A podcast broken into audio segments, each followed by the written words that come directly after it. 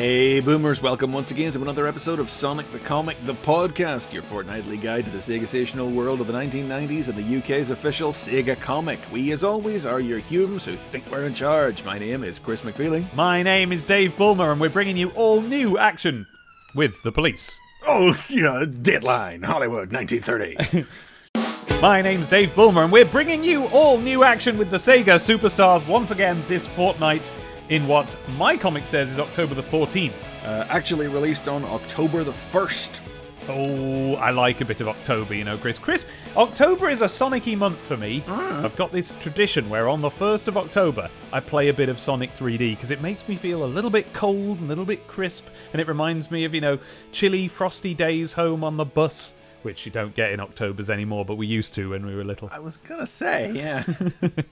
yeah, this is issue number 36 of Sonic the Comic. I suppose with Halloween on the approach, that means there'll be some kind of Halloween issue, and then perhaps soon after that, a graphic zone of kids in costume again. Halloween, Chris, that same year that I, whenever, that 1996, whenever I played Sonic 3D, I always get flashbacks to it if I remember the jingle to The Vincent Price is Right on The Big Breakfast. That's how I know it was October. Oh, what do we got on the cover of this issue? This is an Ed Hillyer cover. Yeah, it's an adventure style Tails, and but he's got a great big brown trench coat on, as per his story this issue. Leader of the flock, says the cover copy. Tails in hot water inside. And that, that's actually all the cover copy. Nothing else on there except for the announcement that we've got free. Free. Another free gift issue. Free set one of your STC Sonic stickers. Collect Yeah. them all. Now, regrettably, hmm. we don't have these. Sorry about that, listeners. So we only know what one of them is. Remind me hmm. which one that was. We saw one on the next issue page last issue, which was the little adventures of model of Tails with the hand out and hmm. um, sort of a swirly, sandy, yellow brown background, and it said Prower Power underneath it. That's right. Yeah. And I remembered that as soon as I saw it. Oh yeah, of course. Yeah, they're all very familiar. It's just a question of which one comes with which which comic, and that's what they all are. They're basically just um, they're just they've got uh, review zone style swirly backgrounds with just stock drawings of the characters in front, and that's what. And then little slogans: "Believe a fox could fly." So if anybody out there does have a copy or knows specifically which stickers came with which issue, because I'm sure somebody does, give us a bell. If you have any pictures, we'll share them on the Twitter. You would think we'd be able to find this with a bit of googling, but we haven't been able But to. not Everyone, so far, no. everyone took their stickers off. You know, this cover, it brings back memories because this was the issue of Sonic the Comic where I had to go searching for the. I can't remember if I told this story on the podcast last time or not, but this is the one where I had to go looking for it in other newsagents. My newsagent let me down where I had it Oh, ordered to be kept behind the counter. It was around this time that this misfortune befell me. oh dear. Oh, what a what a sad life yours has been. I've I got know, right? I've got my little violin out. you had to go to another newsagent. Listen, it was two minutes up the road. It was right there, and I could just have it. They're very keen to push the phrase Sonic the Stickers for this extremely so, cheap run of free gifts. Um, It's not on the cover. They don't call them that. They didn't call them that last issue, but but yeah, Sonic the Stickers. Uh, just well, it's part of the comics lexicon, isn't it? We've had Sonic the Summer Special and Sonic the Poster Mag, and they Yep. just like to call things Sonic the X. it makes perfect sense to do it. It's just it's uh, something about it highlighted how cheap an idea for a free gift this is, and yet how much I prefer it to a lot of the other ideas for free gifts. I'll take stickers over pastels any day. it's always nice when a free gift is bespoke. Yes, exactly. And these stickers, I love these stickers. And, and just thinking about how cheap they must be compared to molding anything into a frisbee, I, s- I say they should have just always had free stickers. Always. Every issue. yeah. Ah, you wouldn't have appreciated them as much. Maybe not. But maybe. And then what would they have done to attempt to sell you on a 5p price rise? Yeah, well, well, they'd, well, well, quite. They'd have to give me a real free gift then, wouldn't they? They'd have to try and think about Yeah. it. But yes, exactly. So, but we do have for the next few issues a free set of stickers anyway. Mm-hmm. So that's Three nice. times in bold text, Megadroid says Sonic the stickers throughout the, the welcome screen. Yeah. In fact, yes, that is three of the five paragraphs, isn't it? they just keep going on about it. And I suppose now it does. When they said last issue that there's going to be free stickers on every single issue from now until Christmas, we were like, whoa. And then here they lay it out that that's four issues. Yeah, I suppose it is October, isn't it? Yeah. What? What? Shouldn't it be more than four? October, November, December. Well, two in Hmm. October, two in November, and so there are five sets altogether. So two in October, two in November, one in December. Yeah. And um, Yeah. I remember this year they do have. They've kind of got kind of a double barrel, double size pair of Christmas issues or something this year. Oh, Maybe they overlap with New Year's. Oh, what a treat! Yeah, the, the Christmas issues are extra size this year, if I remember Oh. correctly. God, do you remember Sonic the Comic? It was dead It was good. brilliant. Why don't we do a podcast about it? God. And they also tell us that Eternal Champions is going to be coming back next issue. Yeah, looking forward to that. because Mutant League finishes this issue. Yeah. Did you get this bit just before we move on though? When hmm. when he's talking about the stickers, hmm. Sonic the stickers have been developed specially for those really important places: bedroom doors, school books, ugh, Ugh. bags, reproduction, antique furniture. I looked it up in case that was from something. Repro dash duction. Yeah. But I couldn't find anything. No, that just seems. It um, sounds like a reference, doesn't it? Like point head stick or something. It's like say it in a certain way because it's a reference to a certain thing. But forget all that. Oh, Look wow. What else is? Sorry, I just typed in repro dash duction without any other like because because when I looked it up, I put the whole thing repro dash duction antique furniture, and I just got stuff about reproduction antique furniture. This time, I put repro dash duction, and uh, Google uh, took my dash away and showed me a picture of a willy.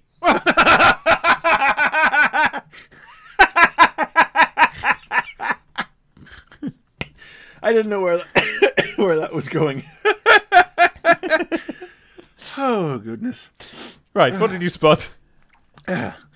But, uh, well, I can't say forget about all that now. but perhaps even more exciting than that Even more exciting than a sudden willy. is what else is in the middle of the control zone. Which is Yes. what we've been calling out for, for the- Yes. since, since it happened. How long ago was it? Nearly 20 issues ago now we had him before, wasn't it? Just when you least expected it, it's the return, of the cakes! Sonic Cakes! And they're good ones. Yeah, they are good ones. Kyle. Jenkins from Parton has got a Knuckles cake. Yeah. And uh, Davy Stevenson has a seventh birthday cake of Sonic. That's right. Kyle is six, Davey is seven, and these two cakes are they're, they're just really well made. Whoever did them, they're not. I don't- think they're shop bought because No. why would you make if you were a shop? Why would you make knuckles? You know that's so specific. At this point in time, yeah, this seems like a mum's work. Yeah. Although I don't know, that happy birthday Kyle looks suspiciously like what you get back from Thornton's if you ask them to write on a chocolate bar. That is true. So I don't know. I once um. I, wa- I once ordered some Easter stuff for my family. I think it was a couple of years ago from Thornton's online, and they let you write in a little box to leave a little note.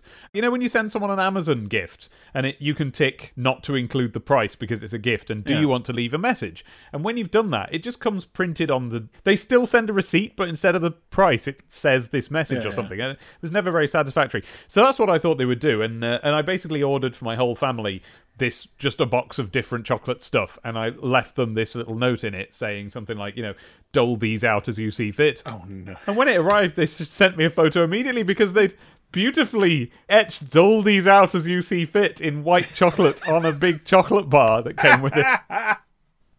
It Very good. Oh, sometimes you know you see those things on blogs and you don't believe they're real. Uh, yeah. And then, dear Penthouse Forum, I never believed it could happen to me.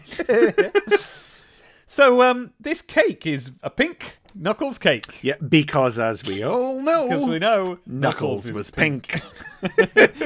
and it's just very good. It's just, I mean, of course, it's just a copy of that first picture of Yeah, Knuckles piece of artwork. But something about it, it's nice and puffy. You know, it's. I think it's all done in sort of marzipan or Mm. something. It looks great. I really want to eat it, assuming it's marzipan. If it's icing, not so interested. Not as interested in icing, but uh, marzipan, fill me up. Yum yum yum. Don't like marzipan much myself. Well, I'll have your marzipan then. Yum yum yum yum yum. I'll have your icing. But then, you know, so many cakes these days are just icing with a tiny piece of bread inside them. I know. Ugh. The Sega Charts. Anything catch your eye in the charts? Um, well, there's a bit of Sonic going on, isn't there? A lot of re-entries altogether, including That's Sonic. Spinball and Sonic 2, jumping in at 5 and 6. Yeah. Now, uh, you know, I, I do still feel this slight resentment at the at the Sega fans of 1994 for getting Sonic 2 in higher than Sonic 3. I'm not going to argue it may well be the slightly better game. Uh, that's a that's a contentious point for another day.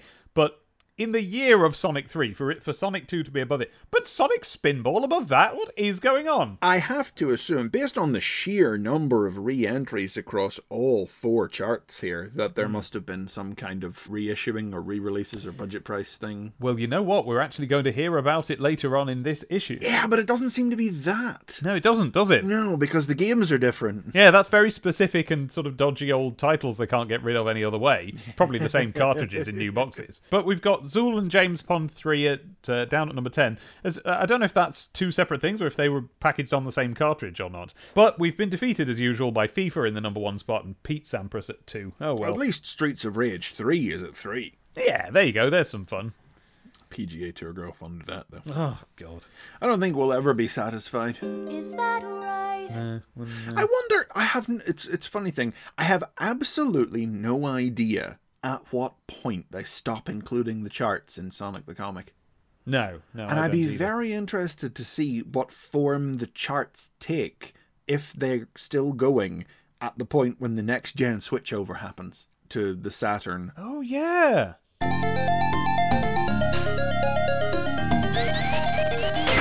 Sonic! Power of the Chaos Emerald, Part 2. Written by Nigel Kitching, art by Richard Elson, letters by Ellie DeVille. While Sonic is kept busy by the floating island's defences, Knuckles and Robotnik escape to the temple containing the island's Chaos Emeralds. With a device of Robotnik's invention standing in for the long lost Grey Emerald, the 12 separate emeralds are fused into six, whereupon Robotnik reveals his true colours and takes the godlike power of the emeralds for himself. Sonic and Tails arrive just in time to watch as Knuckles reveals that the Grey Emerald has secretly been in his possession all along, which he uses to remove Robotnik's powers and return him to Mobius. Sonic and Knuckles part peacefully, but the Cool Blue One is sure they haven't seen the last of the Red Dreaded One. Hey, this is cool. This is great! I was having such a great time reading this. It's sort of like the big climax to the Sonic 3 story, but not quite because there's like an epilogue in the next two issues as well. I know. This is so interesting. The fact that this kind of lines up with stuff that happens in a game that isn't out yet. So, the first thing we see is some guy uh, jumping out of a hole with Robotnik in it. Yeah, who's Squaring this off red against- guy? Sonic, I don't know. I mean, he looks sort of familiar, but there's I can't quite put my finger on it because he's this weird red guy. Yeah. No, unfortunately, this is the issue where Knuckles turns bright red. Oh, well, I suppose he's very cross. Uh, Yeah. it's just especially noticeable because this panel, this first panel, I think we said it last issue, is basically the last panel of the of the previous issue again. Yeah. With Robotnik looking a little better. Less of that weird overbite sort of thing he had going on last issue. Yeah, Knuckles jumps out and he's all red now, and that's that's us introduced to that. Now, do you know, honestly, hand on heart, I don't remember noticing at the time. I, Oh, I I, they, noticed big time. I think they did take me through it gradually enough that, like, by the tell you what though, I was looking at some Sonic and Knuckles footage, and he ain't as red in that game as I thought. No, I no, thought, he's red on the title screen. Yeah, he's exactly. the same bright red that they color him now today. But Yeah. no, in the game, he is he is redder than He he, is. is. in Sonic Three, but he's still quite magenta. shades of pink from time to time. Mm-hmm. Yes, it's it's very strange what they did with Knuckles. I don't know what was going on with that. So yeah, really, it was kind of Sonic Adventure that really solidified him as red.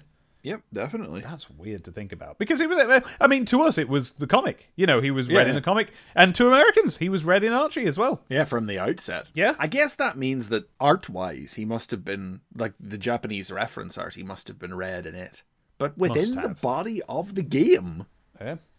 as we all know. Knuckles was pink. so anyway, he jumps out, he gives Sonic a punch, and Sonic activates his force field, or known in the game as Insta Shield. and various other things too. I just Yeah. vibrate the air molecules in front of me at supersonic speed. Nothing to it if you're a genius. Simple as. Yeah, now we said, didn't we? We knew that they were going to introduce some explanation for how he does this because you and me both remember. Did you? You knowing you, you probably remembered when it's explained. I, I did, yeah. I remembered it was within this story. Yeah. Yeah, but I did remember what the explanation was, which was this thing about vibrating air molecules at just the right speed, which is a great little way of explaining it. Oh, yeah, Isn't it? to make it a, a speed because like there's no explanation for it within the game lore. It's not even a shield really within the game lore, is it? It's just a sort of double jump, expand the reach of your attack type move, and it doesn't even really do anything. If I'm brutally honest, No, I've you experimented with it, didn't you? And it didn't really do anything. As I understand it, it was supposed to be a temporary invincibility shield, and then they just uh, either decided no or couldn't get it to work, but just left it in as a as a temporary hitbox extension. Is it hit or hurt box? Whatever the word is for how far you can punch. But uh, no, it does very little. It's nifty though. I like doing it. yeah, it makes you go. Yeah. I tell you, I do love this uh, next panel though. When I when I turned the page and I was like, "Oh yeah, I remember this one," because Oh. I nothing to do it if you're a genius. But if you like that, let me show you one of my favorites. I call it my Sonic Spin Attack. Whoop!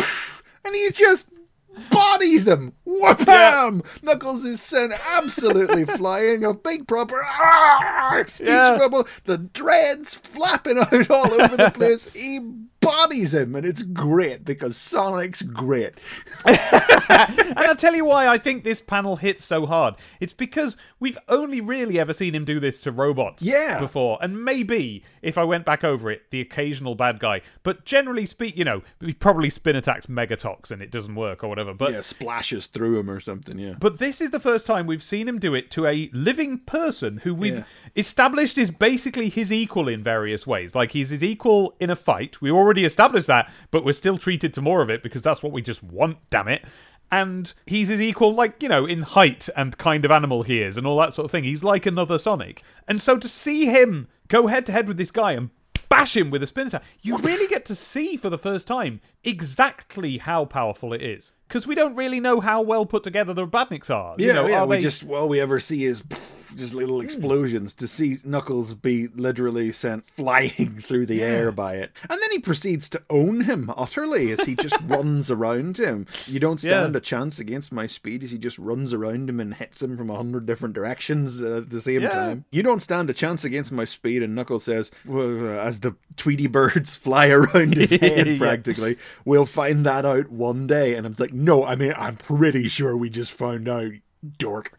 I love that line. There's something really cool about it where they're in the middle of this fight and he's like, We'll find that out one day. Because to me, it implies we're going to have fight after fight after fight. There's going to be this match of wits forever. And of course, by the end of this story, they're already friends. But at the time, it's like, yes. Mm, friends with like an asterisk. Exactly. Yeah. That's one especially day. the kind of friend you'd be in Sonic the Comic. Friends with an asterisk.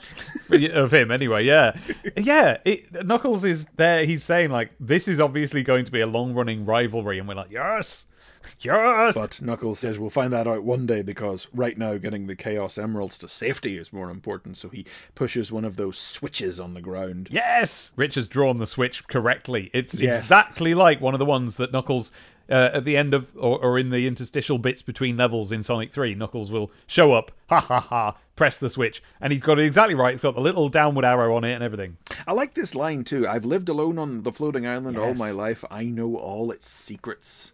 And Yeah. I feel like that was like part of Knuckles' brief. You I know, think- like yeah. I think like, like it was in other media too. But you didn't get much of it because obviously by the end of this story we're not really in a position wherever Knuckles and Sonic have a relationship where Knuckles can use the environment against him anymore because they they don't fight anymore. You know? That's it, yeah. So here, because when it's in his bio, like Knuckles knows the island's secrets, you kind of mm. think that that means he knows a, a secret tunnel or two, and he knows about the Chaos Emeralds, you know. Whereas here, it's that he, it, the whole place is full of these traps, and he presses this button, and these two giant stone hands come up out of the ground, like human hands, quite realistic. I was a little surprised at them. Yeah.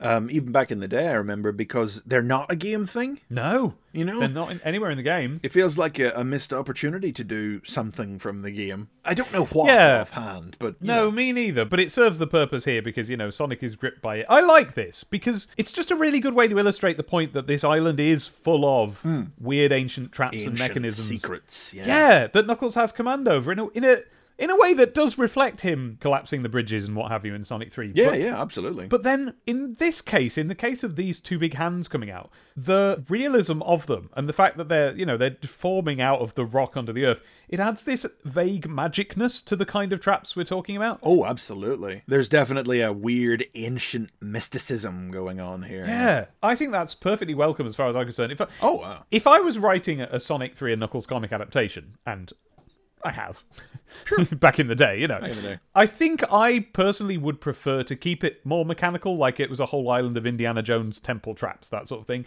But I do like the combo of an ancient dead race who had limited command of magic, maybe, with their final descendant, guardian of their ancient land, just being a physical fighter who hmm. understands how to press the buttons, how to use what they left behind without actually being able to do anything magic himself. I think that's a cool comic setup, you know? It feels like the right way to go with it, and it ultimately wound up like syncing up a bit better with what would later be revealed of the echidnas in the adventure game. Yeah. Had that mystical aspect with the emeralds and with chaos and everything, versus the direction the Archie comics chose to go with it, which was practically the complete opposite, where rather than a mystical race, they were one of those. Uh, Hyper advanced techno races that were so above the concerns of man.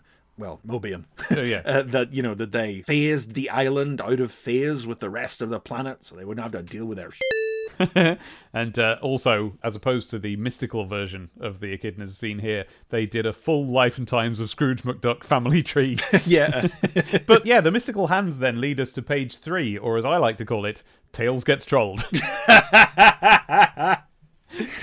yeah. Sonic. Uh, I mean, I had the gut reaction again and flipped the page, and Sonic goes, "Darn, they're fast!" As one of the hands grabs him, and I'm like. Yeah. You're gonna say that after you just owned Knuckles with, with your speed like that, and uh, then he's like, "Oh, I'm being crushed, Tails! Ah, do something!" And Tails tries to open the hand. I'm not strong enough. Oh, Sonic, no, Sonic! Hey, I'm just kidding, little buddy. and we get that call back to Carnival Night where Tails says, Porker Lewis is right. You do have a weird sense of humor. Isn't that great? Yeah, because as you're reading it, I was thinking the exact same thing. Oh, darn, they're fast. And no, he's just like, oh no, oh, what will befall me now? I'm trapped this in your. the end of Little Sonic?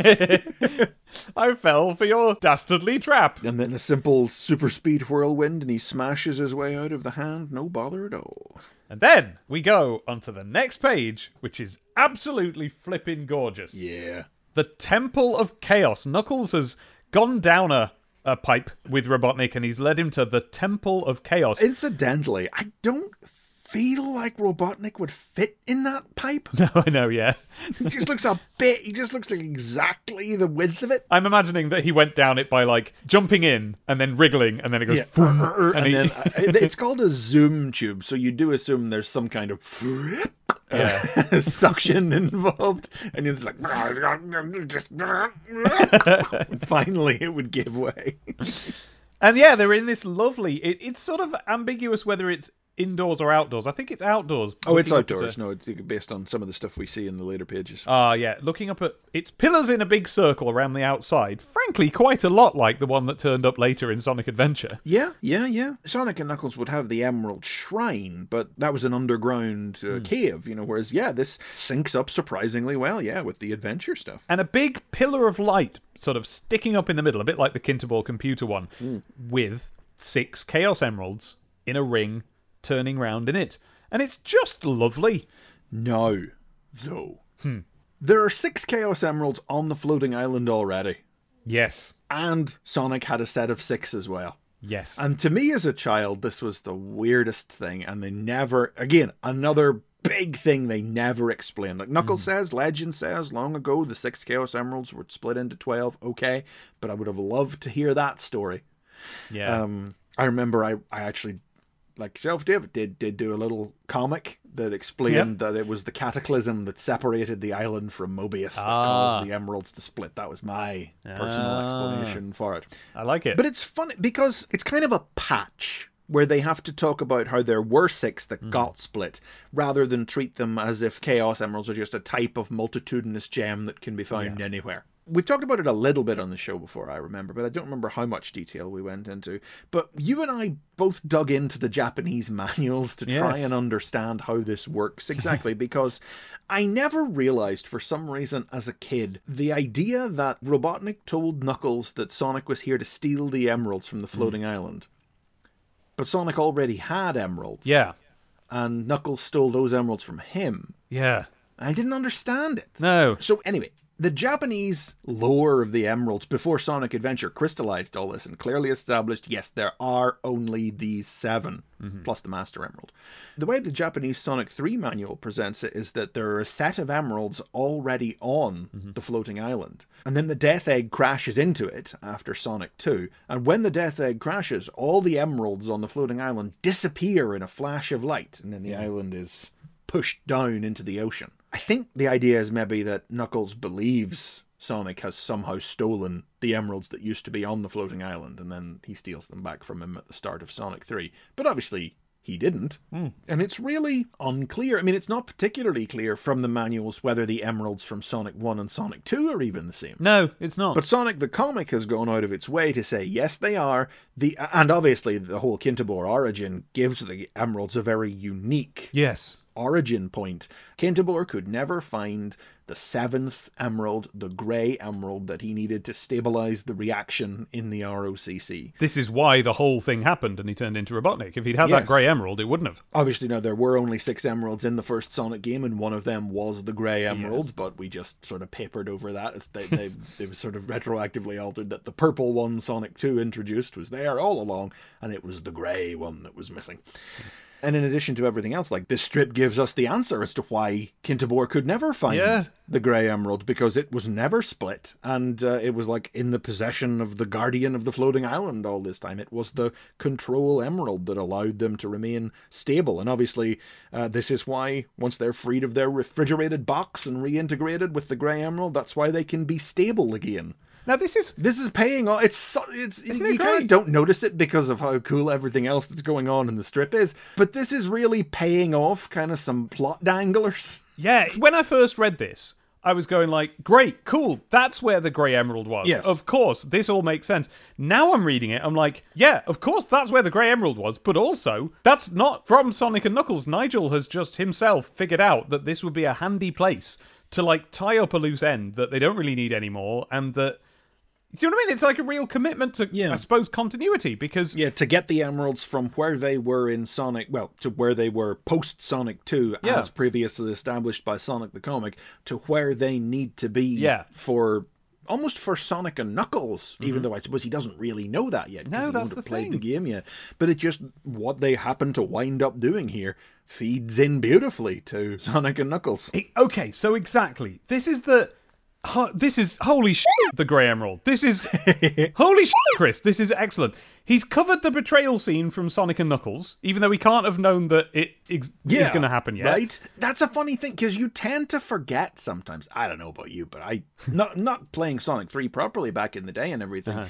You always knew the idea was that Robotnik had tricked Knuckles Hmm. into working for him, but I remember not really knowing that we came out the back end of Sonic 3 with Knuckles never having actually learned that Robotnik was tricking him. Like that doesn't happen till very late in the game in No. Sonic and Knuckles, which is why it's almost weird that Sonic and Knuckles was a game before they'd actually done the the heel face turn for Knuckles. Well, that's true if you think of it in modern terms, but I think at the time it came across as like Sonic v Knuckles. Like, which one are Hmm. you going to pick? Like that Jurassic Park game. Will you be bloke or will you be dinosaur? Which one will you guide through this adventure? Sonic or his rival Knuckles, you know? And yeah, at the end of that game, maybe you don't know, listener, at the end of that game, there's a bit where Sonic enters this underground palace full of the Chaos Emeralds. He's already been there, but via a, a, a warp. This time he goes there, he ends up there the, the long way round.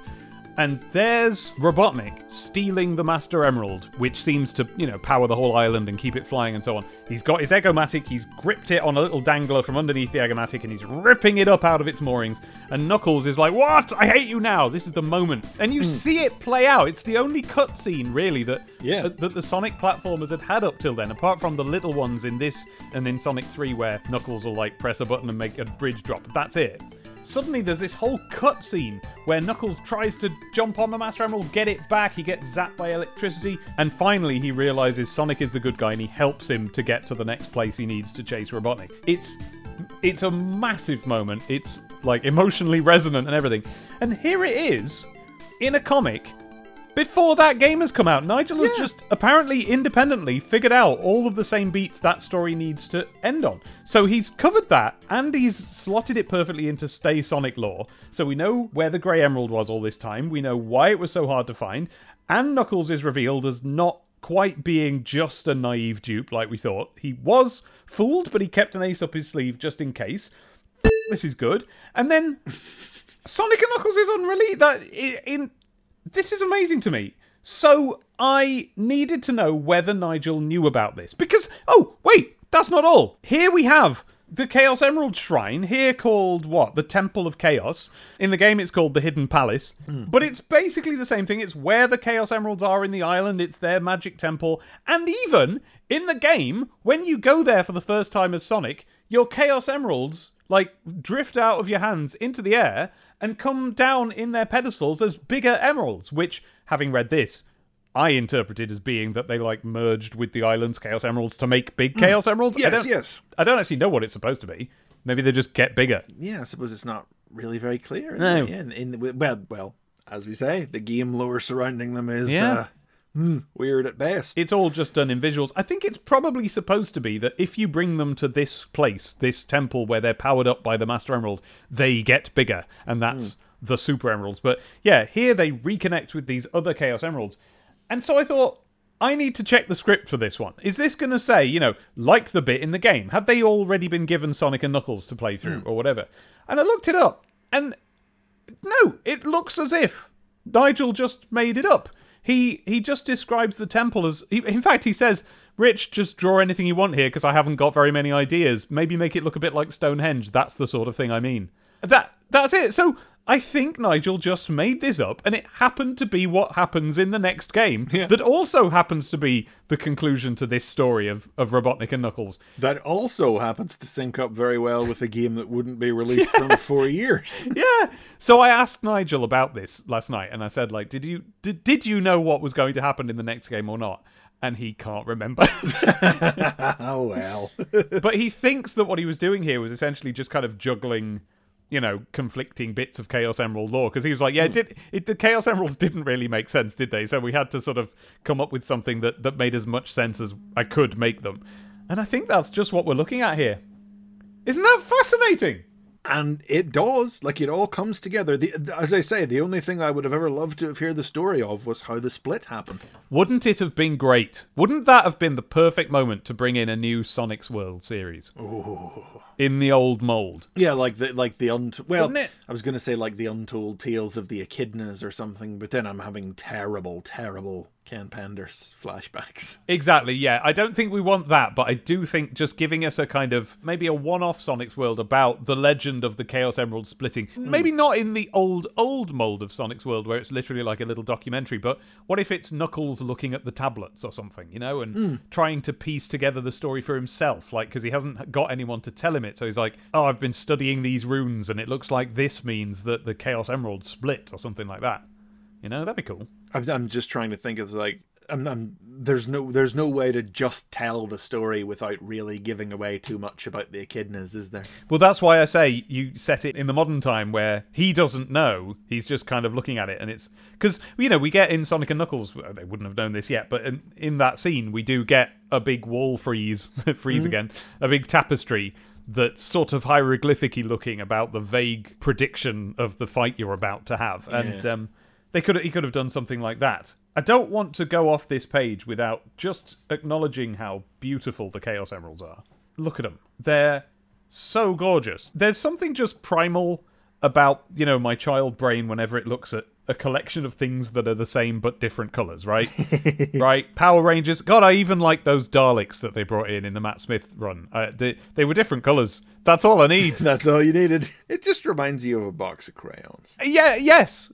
But these, as well as being different colors, they're beautifully painted. They've got the. I mean, he's got his watercolors out for this, I guess. Yeah. And he's leaving a lot of white space, so they look gleamy and glimmery. They're colored gently and subtly and sparklily, and he's even got you know shades of green to shade in the yellow and orange one, shades of purple to shade in the red one, blue to shade the purple one. Like, God, oh, they're lovely. Oh, they're gorgeous. Look at them.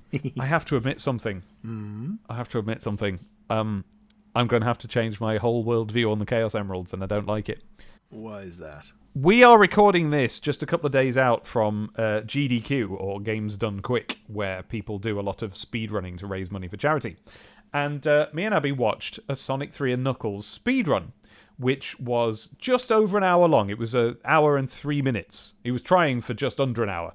So he was very good at collecting all the Chaos Emeralds. So I got to see Chaos Emeralds being collected very, you know, in rapid succession. I think all within a couple of levels.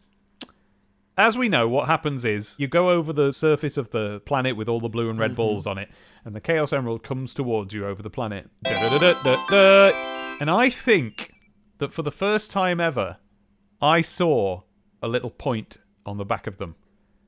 And I have to admit that I think they are super emerald shaped lying down. And I'm just That doesn't seem right. it doesn't it doesn't No. but I promise that uh, we paused it on the frame and everything. I'm not happy about it. So, I'm going to remove that from my headcanon and go back to the Chaos Emeralds being lovely roundy nuggety ones. My favourite depiction of the Chaos Emeralds has always been those scattered ones in the opening of Sonic 3, where Knuckles knocks them out of your hand. They're just little, they're different coloured, they're lovely, they're little round nuggety things. I love them! So I do not accept that they. Why would they show us them? I've because people always said, "Oh no, the Chaos Emeralds do have that point. You just see them from head on." Why Doesn't is make sense. Why would they show you them from the top down? well? Yeah, why? No, I don't. I'm, I agree with you. But I now have evidence that they may have been doing that, and I'm unhappy about it. So anyway, Yeah. this is kind of our first sort of introduction of what the Chaos Emeralds can do as well, really, isn't it? We've just really had them turn Sonic into Super Sonic before, and even even that first transformation wasn't credited to the Emeralds. Well, that's the thing. It, that's not what they do in the comic. That's what they do in the game, really. Mm, mm. But yeah, now we have the Chaos Emeralds together, and Robotnik just he absorbs them all, and I was very happy. Just I, I was just tingly with excitement to see that in the script it says, uh, "Rich, when Robotnik absorbs the power of the Chaos Emeralds and gets all big." It says, uh, "I'm thinking here of the scene in Disney's Aladdin where Jafar turns himself into a genie."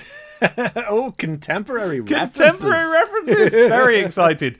That was a direct reference to a thing I knew and loved. Yes, because Robotnik grows supersized when he takes the emeralds, and Sonic and Tails pop out of the tube just in time to see this, and Robotnik whips around and blasts Tails with a beam of chaos energy and turns him to Turns glass. him into he can essentially manipulate reality with the chaos Yeah. emeralds.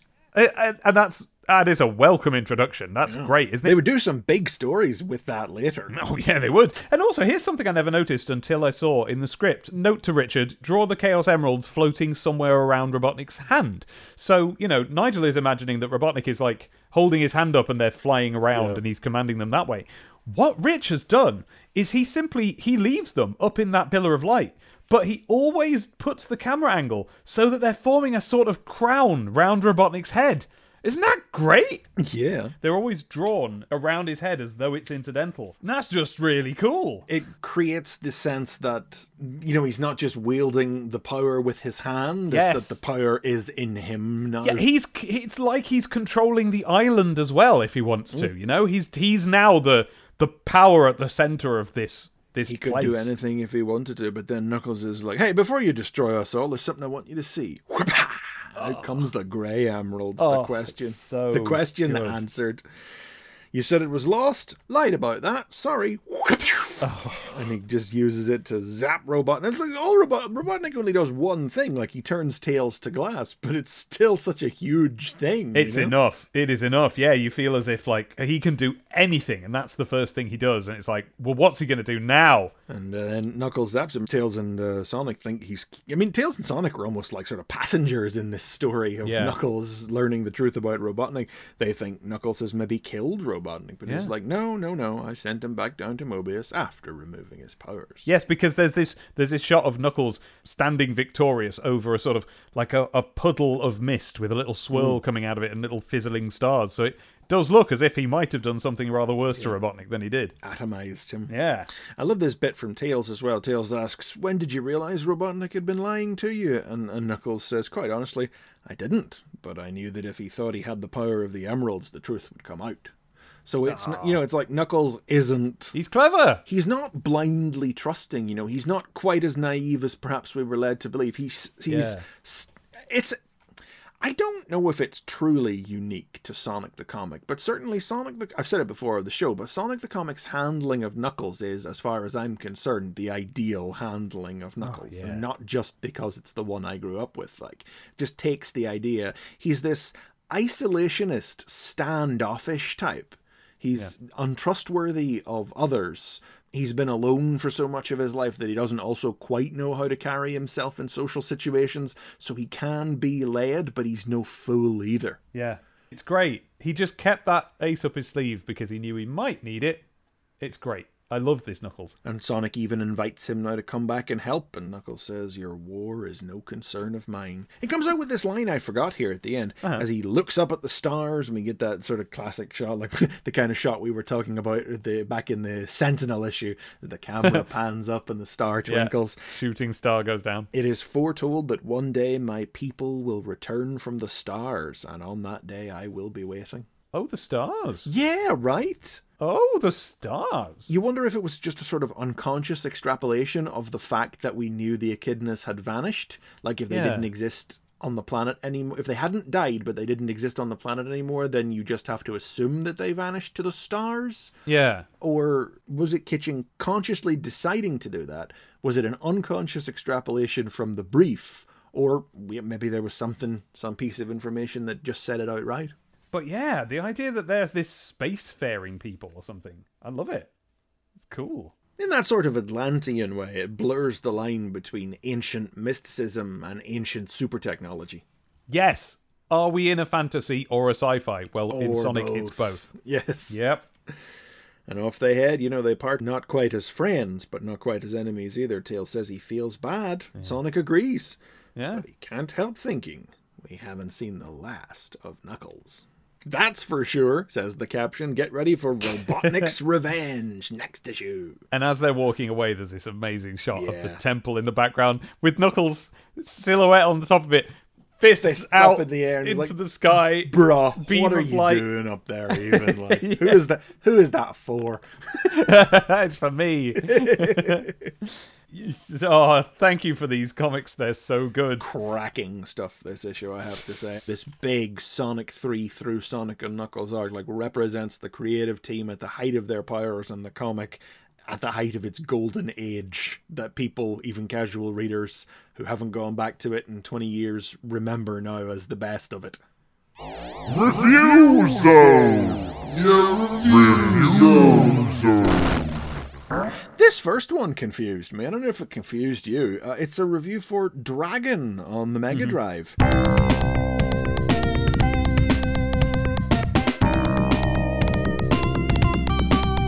Dragon is a fighting game based on the Bruce Lee film of the same name. And I'm no, it's not. It's based on the biographical movie about Bruce Lee. Yeah. Dragon. You can describe that as a, a Bruce Lee film, I suppose. It's Yeah, just not but- a Bruce Lee film. yeah, it's a film about Bruce Lee. It's not a Bruce Lee. I mean, No, yeah, it's- you know what I mean, though. right? Yeah. I had to go and look it up. Also, look, it's a weird idea. I mean, well, yeah. it's Bruce Lee. So, yeah, okay, like, Sure. put him in a game. Sure, yeah, makes sense. But it Yeah. is a biographical Yeah. film about Bruce Lee. you know? I do know, yeah. I looked up the game because I hadn't heard of it before. Um, but I was a big fan of Bruce Lee on the ZX Spectrum. Hmm. Big, big fan. Never watched a Bruce Lee film. Huge fan of his game on the Spectrum. I looked this up to see if I would like this. It's just, it's basically like imagine a Street Fighter with a plot. So, Are you implying Street Fighter doesn't have plot, Dave? Well, what it doesn't have is little cutscenes in between saying, like, I'm the bad guy this level, and then you fight them. All the characters are someone he presumably fights in the film. And so each fight starts with a short cutscene, which is like three or four headshots of characters shouting at each other, where it establishes very basically what the beef is between these two guys. But they're they're all they're all pretty funny. Um, partly because some of them are obviously digitized stills from the film, while others, you know, even within the same cutscene, are just like really dodgy pixel art of people who must just be made up for the game because they don't look like real people at all. So It's just a one-on-one Street Fighter style fighter, yeah. yeah, well, sometimes two on one, but hmm. basically, yeah, you're not. It's not a Streets of Rage where you're walking along. Yeah. It'll just be like, "I'll get you, Bruce Lee." Well, I'll get you, and then it'll cut to the new fight. And like, so the fir- the first one is Bruce. Well, Jason Scott Lee, I believe, is his name, Yeah, that's the actor's name. No relation. and it's him going, "I want to dance with her." And a bloke goes, This one's mine, get one of your own. And he goes, She is one of my own. And then it cuts to the fight. Okay, that one or other of these blokes is being a bit possessive. Let's assume Bruce Lee is the good guy in this scene. But then the next one is a woman going, Hi, my name's April. And then a bloke holding two massive butcher's cleavers goes, Get away from that girl. And then Bruce Lee goes, Why? And then they fight. that's that's the introduction to that fight. It, it does seem to me that a lot of women need defending against the attentions of Bruce Lee when you put it like that, doesn't it? seems that way. I don't know whether possibly they could all be the same woman. I don't. I haven't seen the film, but um, the one that I really liked was that the next level, and these are dotted throughout it, are just like practice levels where you're fighting against a practice dummy for a, for a little while until the I don't know you get enough points. But then after that, this character, this digital weird smear of a face appears and goes, "Get off that equipment!" And Bruce Lee goes, "But I've got to finish my workout." And then they fight. Oh boy, the flimsiest justifications. I thought you were going to say "get off that girl." Not even. Just get off that equipment. Oh, I'm training. I'll fight you now. So yeah, Dragon, the Bruce Lee story.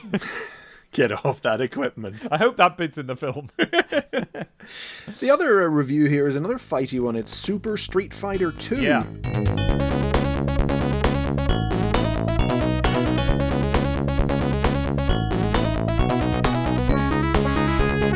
Takes up a lot of Yeah, this space is real estate. normally we get three columns in the review zone, but there are Yeah. only two games this time, so this this essentially takes up two columns. And fair enough, because we do want to get a little look at the graphics of a new Street Fighter, I think. Mm. But it, did you not find it was a weird review? The review was weird, yeah. Like, I mean, like they give it a score of 92, so they're not pretending it's not good, you know. Yeah. But it's so. it's a longer review, so they have a little more space to play with. But Yes. they, they list off all the different versions of Street Fighter Yeah. that there have been. Though, um, as far as I can see, uh, Super Street Fighter 2 Turbo, the next edition again, the fifth version of Street Fighter 2. Which was to say that you know the turbo version with the new challengers in that had come out already in the arcades yeah, so yeah. they don't have it listed here. But um, uh, they're just talking about how the Street Fighter juggernaut carries on.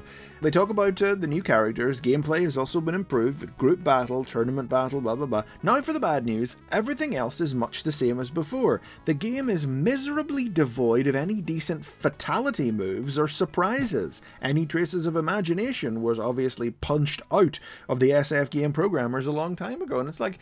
Like it's not Mortal Kombat, my dude. Yeah, that's fatalities are from a different thing. They're not from this. Yeah, the whole tone of the review is like what it says. If you've spent the past four years with your head in a bucket, then which is a little amusing, then by all means give this uh, screen scrapper a second look. Non-bucket heads are probably better off checking out Mortal Kombat 2.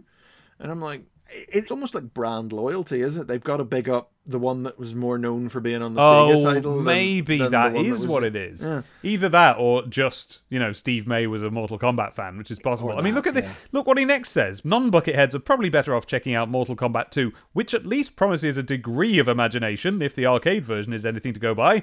An authentic round of the original Pong game.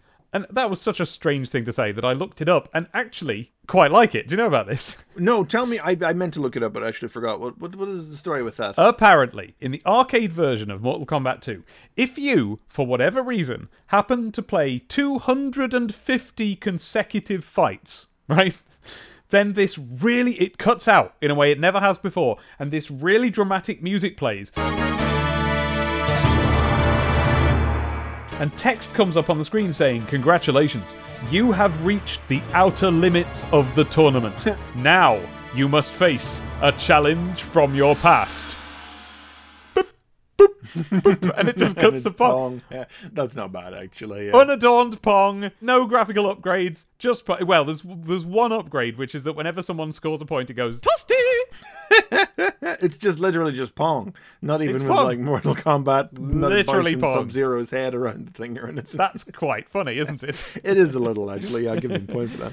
Um, but yeah, no, this this article is he runs out of stuff to talk about Right, to yeah, do with the the- actual game. The whole last column of the of the article is here are the endings for the four new characters. In what world does a review tell you what the ending of the game Yeah. is? Here at Hedgehog Towers, we haven't had time to completely master Super Street Fighter 2 yet, but here are the new character endings for the arcade version. See if they differ from the carton edition. And then he just starts listing them off. Spoilers they don't like. Yeah, he just describes the, the endings. And uh, Fei Long is based on martial arts superstar Bruce Lee. They're sure to tell us. Now you know how things turn out. Your pennies might be put to better use elsewhere. Stop Yeah. being so salty, Steve May. And then you know, and you've just mentioned the Bruce Lee connection. Um, that's he, he just mentions that during telling us what Fei Long's ending in. But then there's a little box of Street Fighter trivia. Like just they didn't have enough pictures to fill the Yeah. space, so they just had to fill up. a Yeah, bit more stuff. And actually, I was quite interested in all of these. Ryu in Japan means vigorous and successful. I didn't know that. I mean, well, it, it also means dragon, which was probably the more intentional. Ah, I mean, that's what Shoryuken means. Super Dragon Punch. yeah. Ken, and it says here, Ken means fist or punch, which are two two different emotional extremes. Um, the two genders.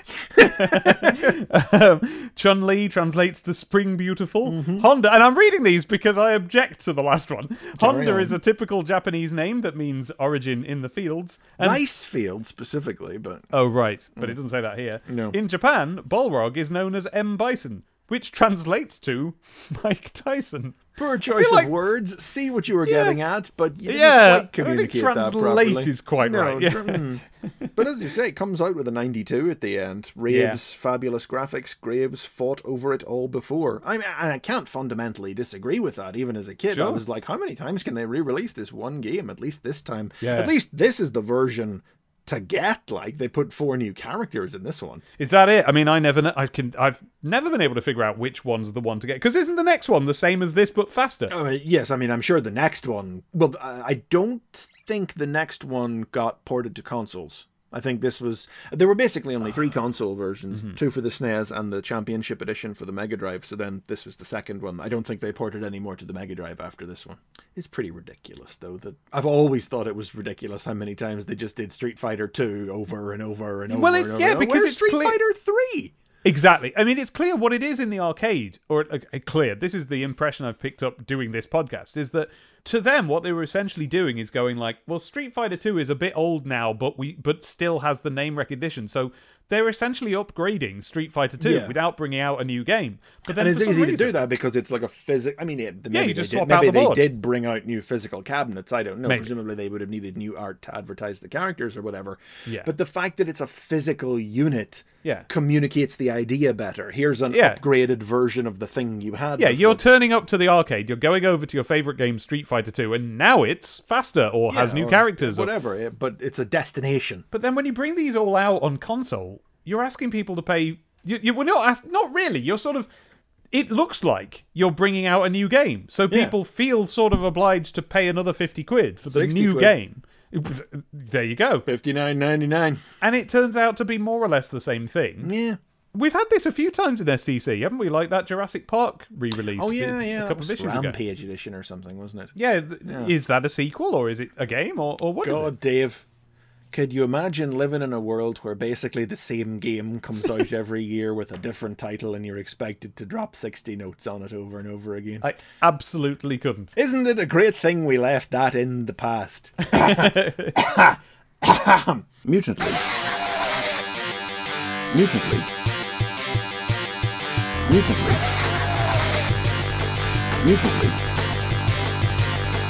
Mutant Bring Me the Head of Coach Bricka, Part 6, written by Steve White and Brian Williamson, art by Anthony Williams and Brian Williamson, with letters by Tom Frame. The big game between the Midway Monsters and the Slay City Slayers kicks off, but it turns out that the Slayers have been equipped with robotic suits that combine into a colossal stunty combinaconoformabot. Fortunately, the giant robot has one very specific weakness. The Razor Kid plugs its thermal port with a football, causing it to blow and allowing the monsters to claim victory. Yeah, so it turned out it wasn't the uh, the robots uh, that they were telling us about for the entirety of the strip. They were just robot suits after all. Yeah. Or, or, or are they like? I'm not clear if like it, it feels like it was. I don't know. you know, are these robot suits what they were going to be all along, or are these not the same things as the robot Zalgor Prig was constantly talking about Yeah. making? Because it feels like that should be the payoff. Yeah, because they turn up and they're just in suits. They're just in big roboty armor. Mm. And then there's a quite cool panel where two of them slam arms together shadang. and different bits kind of just. They happen. It, it looks like they've just got pokey outy bits and slots, and they all happen to slot together. And they, I loved this. The onlooking team goes, "Oh, this doesn't look good," and you think, "Oh, are they starting to connect? Are they going to connect together?" And you turn the page, and the biggest possible ludicrous mech suit imaginable with a tiny little orc looking guy That could be fitted on the page. yeah a tiny little orc looking guy sitting in a dome on the top with his little levers that are operating it it's so funny and it's so well drawn you know to just skip over essentially a whole transformation sequence and fill a Yeah. page with just a, a big gubbins covered thing with all rockets and guns and stuff sticking out of it The stunty combina carniforma bot. twice in a row well done More of a confirmation that this all seems to be America, by the way, don't you think? go on which bit Well, first of all, we uh, learn the surnames of the commentators Chuck Tempest and Bob Chong. But uh, we have a truly moving spectacle as Whitlow Houston renders the national anthem.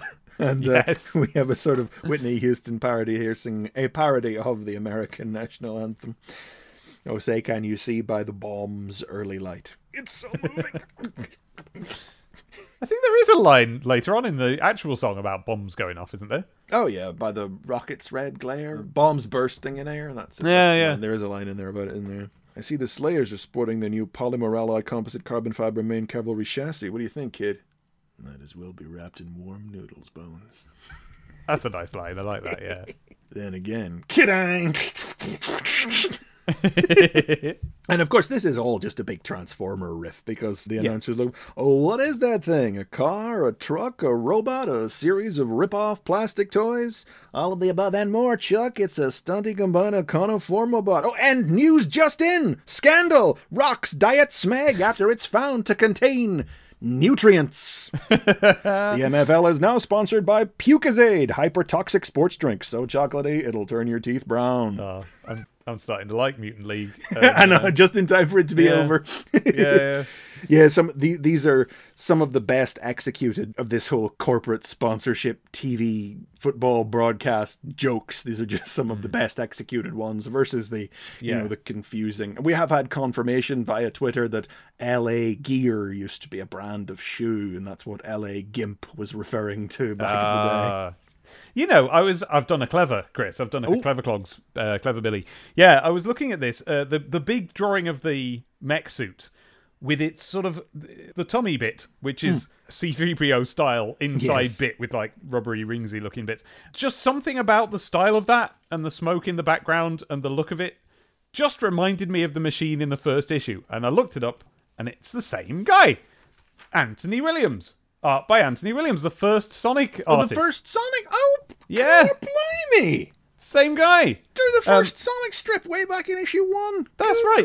gravy. Not not helped in those days by Brian Williamson. Hmm. Uh, so the coloring style is remarkably different. And actually, Brian Williamson's coloring suits this guy's art better. It, assuming that's the arrangement. Assuming Brian Williamson's the colorist. Yeah, because you couldn't be sure. Can't be sure. It doesn't actually say. It just says art by and then two Hmm. people. But if that is what the difference is, then it's a good difference. And it makes a big. Di- I mean, the, the the drawings are much better in this than they were in that Sonic. strip. Yeah, I mean, he's so clearly working in his own style here than trying to Yeah. warp himself to fit the Sonic stuff. But it looks like a different artist, a much better artist. Mm, Oh yeah, and I would never have uh, even thought Yeah. to go back and look and check that. Wow, that's wild. Well, he's welcome back. I want him on Sonic again now. yeah, if, he could bring this sort of energy to it. I mean, I think for a first issue, there was probably a certain visual expectation, but knowing that like Nigel Kitching will draw some Sonic strips in the future, I think Mm-hmm. ge- generally speaking, I could, you know, just look for instance at that panel there on page three of Chuck with the bottle of Pucazade up in front of him. That's a very kitching-y sort of drawing, you know. I could easily see that art doing Sonic. You know, free of any sort of restrictions. Yeah, definitely. I don't think he ever does come back, sadly. No, it's a shame. Oh, well, kind of all thrown by that now. Now, uh, I wasn't sure what I thought about the joke on page four at the start about the writers.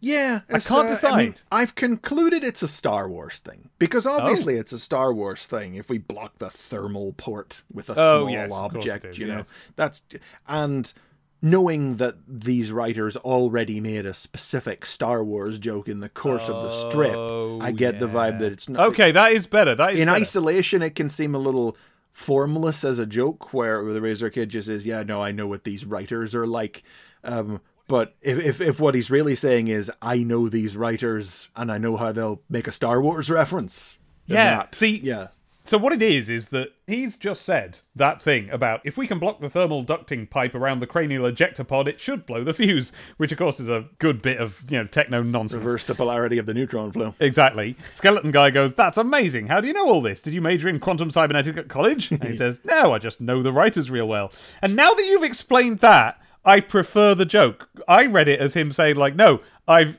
the writers have told me what it is. yeah yeah You know, I yeah, know no, them. I I'm friends with, with for them. So- drinks with the writers once Yeah. a week like he knows them as if they were his mates we talked about it and they've said it's this. i think the intention is supposed to It's be actually yeah. that's the sort of thing they would do. They that's would the do, sort of reference. Yeah, I think you're right there. That does improve it. Oh, look at the snazzy uh, panel border on the next one. It's not just Ziggy Zaggy and Scribbly. It's got little bits coming off it. Yeah, I don't know what's going on with that one. No, Out of the way, like doughboy. Pump. I love this slightly bemused referee in the midst of what purpose does a ref serve in a game of Mutant League football, I ask you? Nothing, obviously. As this guy runs past, he's just fully upside down and in the air. There's not even a particular like impact mark or anything. He's just like boof.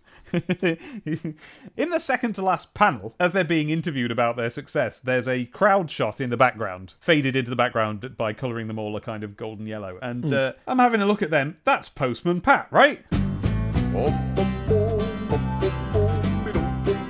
Top left, Oh, it isn't all.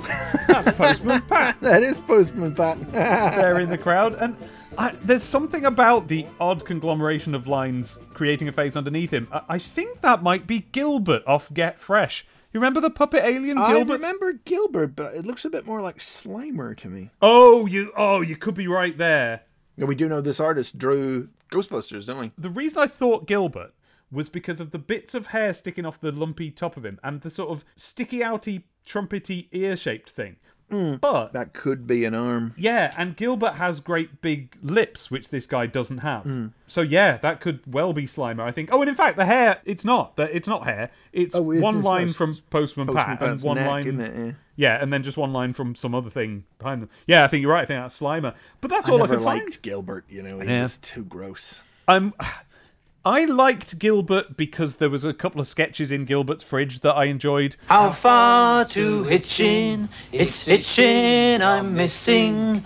How far to hitchin? It's hitchin I'm missing. How far to hitchin? It's hitchin I'm missing. How far to hitchin? It's hitchin I'm missing. But when I watched a bit of him yesterday, when finding out if he looked like this, I didn't like how he never shut up. I don't. Well, that was uh, a lot of those puppet characters back then. well, I think his whole gimmick was that literally, as the pre- real presenters were trying to do the show, he literally. Literally never shut up. So he was always looking at the camera and having his own little conversation. And like that's quite funny as a concept and I do quite like it, but the the presenters couldn't quite keep it up. Gaz Top's there like constantly fumbling and pausing and trying to get a word in. They've used lots of computer graphics in this whole Kept- thing. Uh, did you know there's graphics. a story? That's all there's easy, a story that says Yeah. that if Britain is ever invaded again, Yeah. then Drake's drum will sound. This drum, apparently, that he had at the time. Now Oh. they've got a computer graphic Oh. simulation of Drake's drum, which they use a Well, lot. that'll frighten them all look off, at won't it, that. eh? There it That'll is, Gilly. frighten the Now, they adversaries u- off. They're going Better to use that as the start they of all these reports about the. and it didn't quite. Uh, it was a little bit like dodgy improv, where one person's trying to make jokes and the other one doesn't get them. Yeah, yeah. But that's all I could find that I recognised in that crowd scene. I'm sure there's other little Easter eggs. Write in if you know them. and uh, that's the end of Mutant League. Yeah, they conclude that by winning the game, Bones has also won uh, Brenda's heart, and they're gonna get married. But he doesn't seem very keen on the notion. The horror. the horror. I do quite like that. It's been bugging me a little bit since the first episode that part of the prize was the hand in marriage of this this sort of she doesn't seem to know what's going on. She doesn't No. there there isn't consent there, but then also the guy doesn't want to marry her at all and now she does. So, okay. Uh, uh, the, uh, it's it's equally non-consensual on all sides. So that's great. Remember, Mutant League is not only fun, but educational. If you want to see more, write to Megadroid. And apparently, not enough people did, because there would never be any more Mutant League. Uh. Which is a shame, I think. I think it is. Yeah, it's a good little concept. I think that it rambled a bit at the very start. It did. I think it settled in nicely as it went on. That's why I think it would be better to have a second series, you know, when they've got the hang of it. Presumably, a second series would have had to do hockey, Sure, yeah, maybe. because they'd done football already. Yeah, yeah. And the Winter Olympics. News Zone. We've got uh, Gary Penn writing to us about Doom. The PC mega hit is coming for the Mega Drive 32X. Hooray! Question mark? Yeah, it was a launch title for the 32X, wasn't it? Uh, was it? I think so. I love this sentence.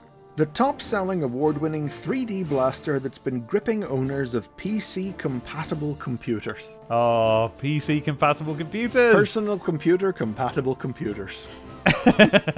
yeah, games used to say either PC compatible or IBM compatible on them, didn't they, when you bought them for PC? I wouldn't know, Dave. Well, no, but neither did I. I just knew that. I must have seen them. I must have. I must have already been looking at other people's games in the shops. I definitely know that I went into a branch of um, something along the lines of Electronics Boutique or Game and looked at Baldur's Gate there on the shelf and thought, "Ooh, that looks like a good little ruse." But I didn't have a PC, so I was just. I was just looking over the garden fence at what the other half had, you know? They also say it's a sequel to Wolfenstein, which of course it wasn't. No, but it was sort of, wasn't it? From the same people, yeah. Yeah, it was their next game, and it was a logical progression from rather than an actual sequel to. If it had said spiritual sequel, they would have had no problem. But uh, What else is there to say? It's Doom. it's Doom, and that's what he says. He says it's Doom, and that maybe there's going to be a film going into production shortly. Oh yes, that's what they do say that, and of course it would be over ten years before the film actually happened. Wow. But uh, Yeah. but they were talking about it even as far back as that. Doesn't seem like it'd be that difficult to make a film out of Doom, does it? No, but it, they took that long and it came out bad anyway. And then Jurassic Skateboard Park. Look out! It's a dinosaur on wheels. Is the subtitle for that one? Yeah, this is one of those games that doesn't feel like it deserves this number of column inches. yeah, yeah. I guess they were a little desperate for stuff to fill the news zone this issue. spreads across to the next page with like two large pictures and two small. And it's just a cute cartoon animal platformer about a skateboarding dinosaur, which did come out, but I don't remember it. Never played No. it. Look for the review next issue. It looks a little bit Son of Chuck.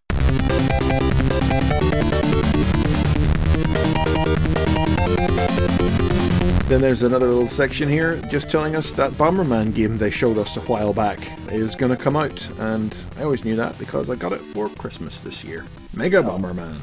Really enjoyed it, but as I say, I, I think I've said on a previous episode, never did finish it. And then we have some short bursts. The first of which is telling us about the Ecco sequel Tides of Time that's coming out and mentions there's an all new look, all new soundtrack, all new 3D bonus stage, and, fortunately for our mammal mate, a newfound friend by the name of Trellia. I don't know anything about Ecco 2, so I looked it up and Trellia looks quite cool. She's a future dolphin, Ooh, a dolphin from the future. and she's got big, like, wings, because that's what dolphins evolve in the future. That's cool. That's neat.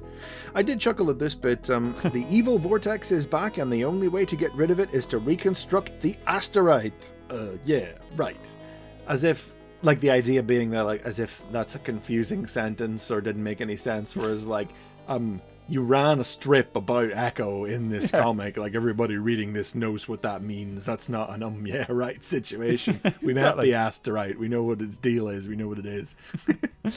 And then, uh, right, cheap and cheerful. Look at look out for the distinctive brown paper packaging of Sega's new classic range of re-releases for the Mega Drive, Master System, and Game Gear. This is what we were speculating Yes. about back in the charts. But it's it is not those because these are starting at nine ninety nine, which yeah, that's a good price. Yeah, that's a great price. Shinobi 3, Joe Montana Football 3, Mickey and Donald and TaleSpin for the Mega Drive, Donald Duck, Lucky Diamond Caper, Master of Darkness and Wonder Boy and Monster World for the Master System, and Streets of Rage, Leaderboard and Crystal Warriors for the Game Gear. A mixed bag of quality there, says STC. Now, there is no Mickey and Donald, so that must be World of Illusion, Well, yeah, uh, yeah, yeah, that must be, yeah, must be.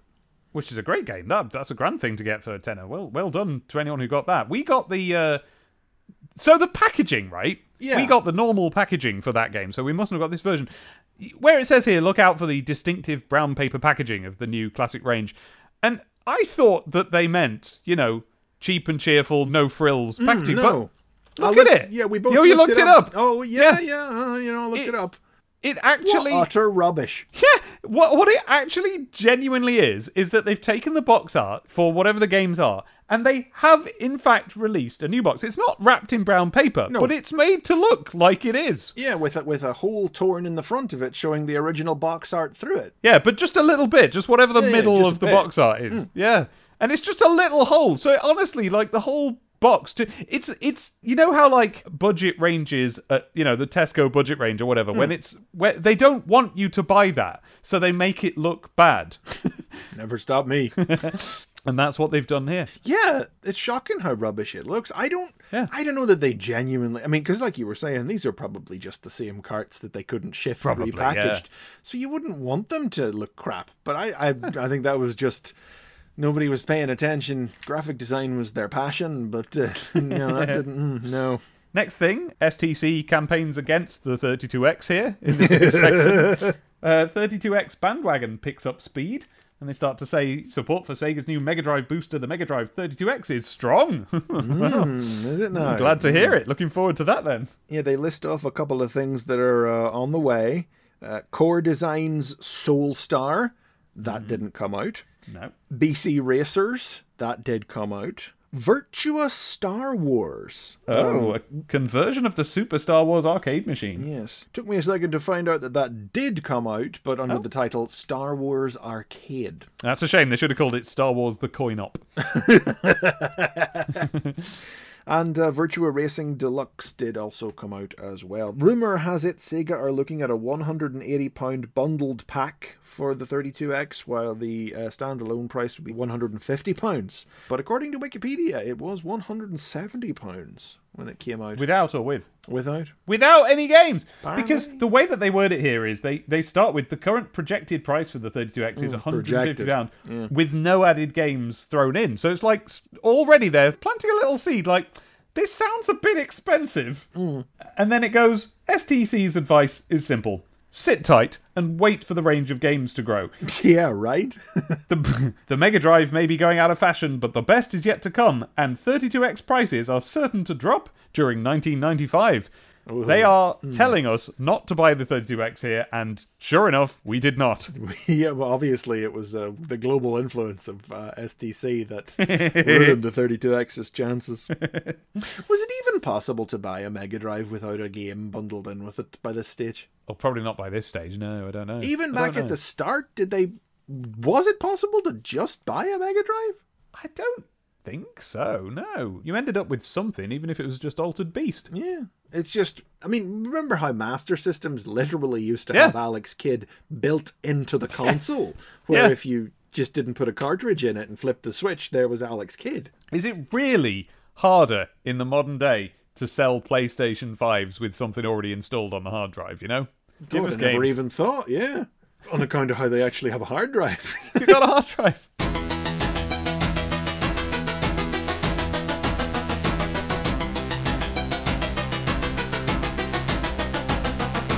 and uh, last thing in the uh, news zone then is the Adventures of Batman and Robin, based on the Yes. TV series coming out. I never played that. No, me neither. Well, I don't. I don't care. Don't care. Don't care. Great series. I don't know why I didn't play this thing. That was such a great TV show. It was a good TV show. And it was a good. That's the thing. It's a good TV show, but like just in the one year that we've been reading a STC, we've had multiple Batman games coming out. We've and we've had the Hulk game. We've had this and that game.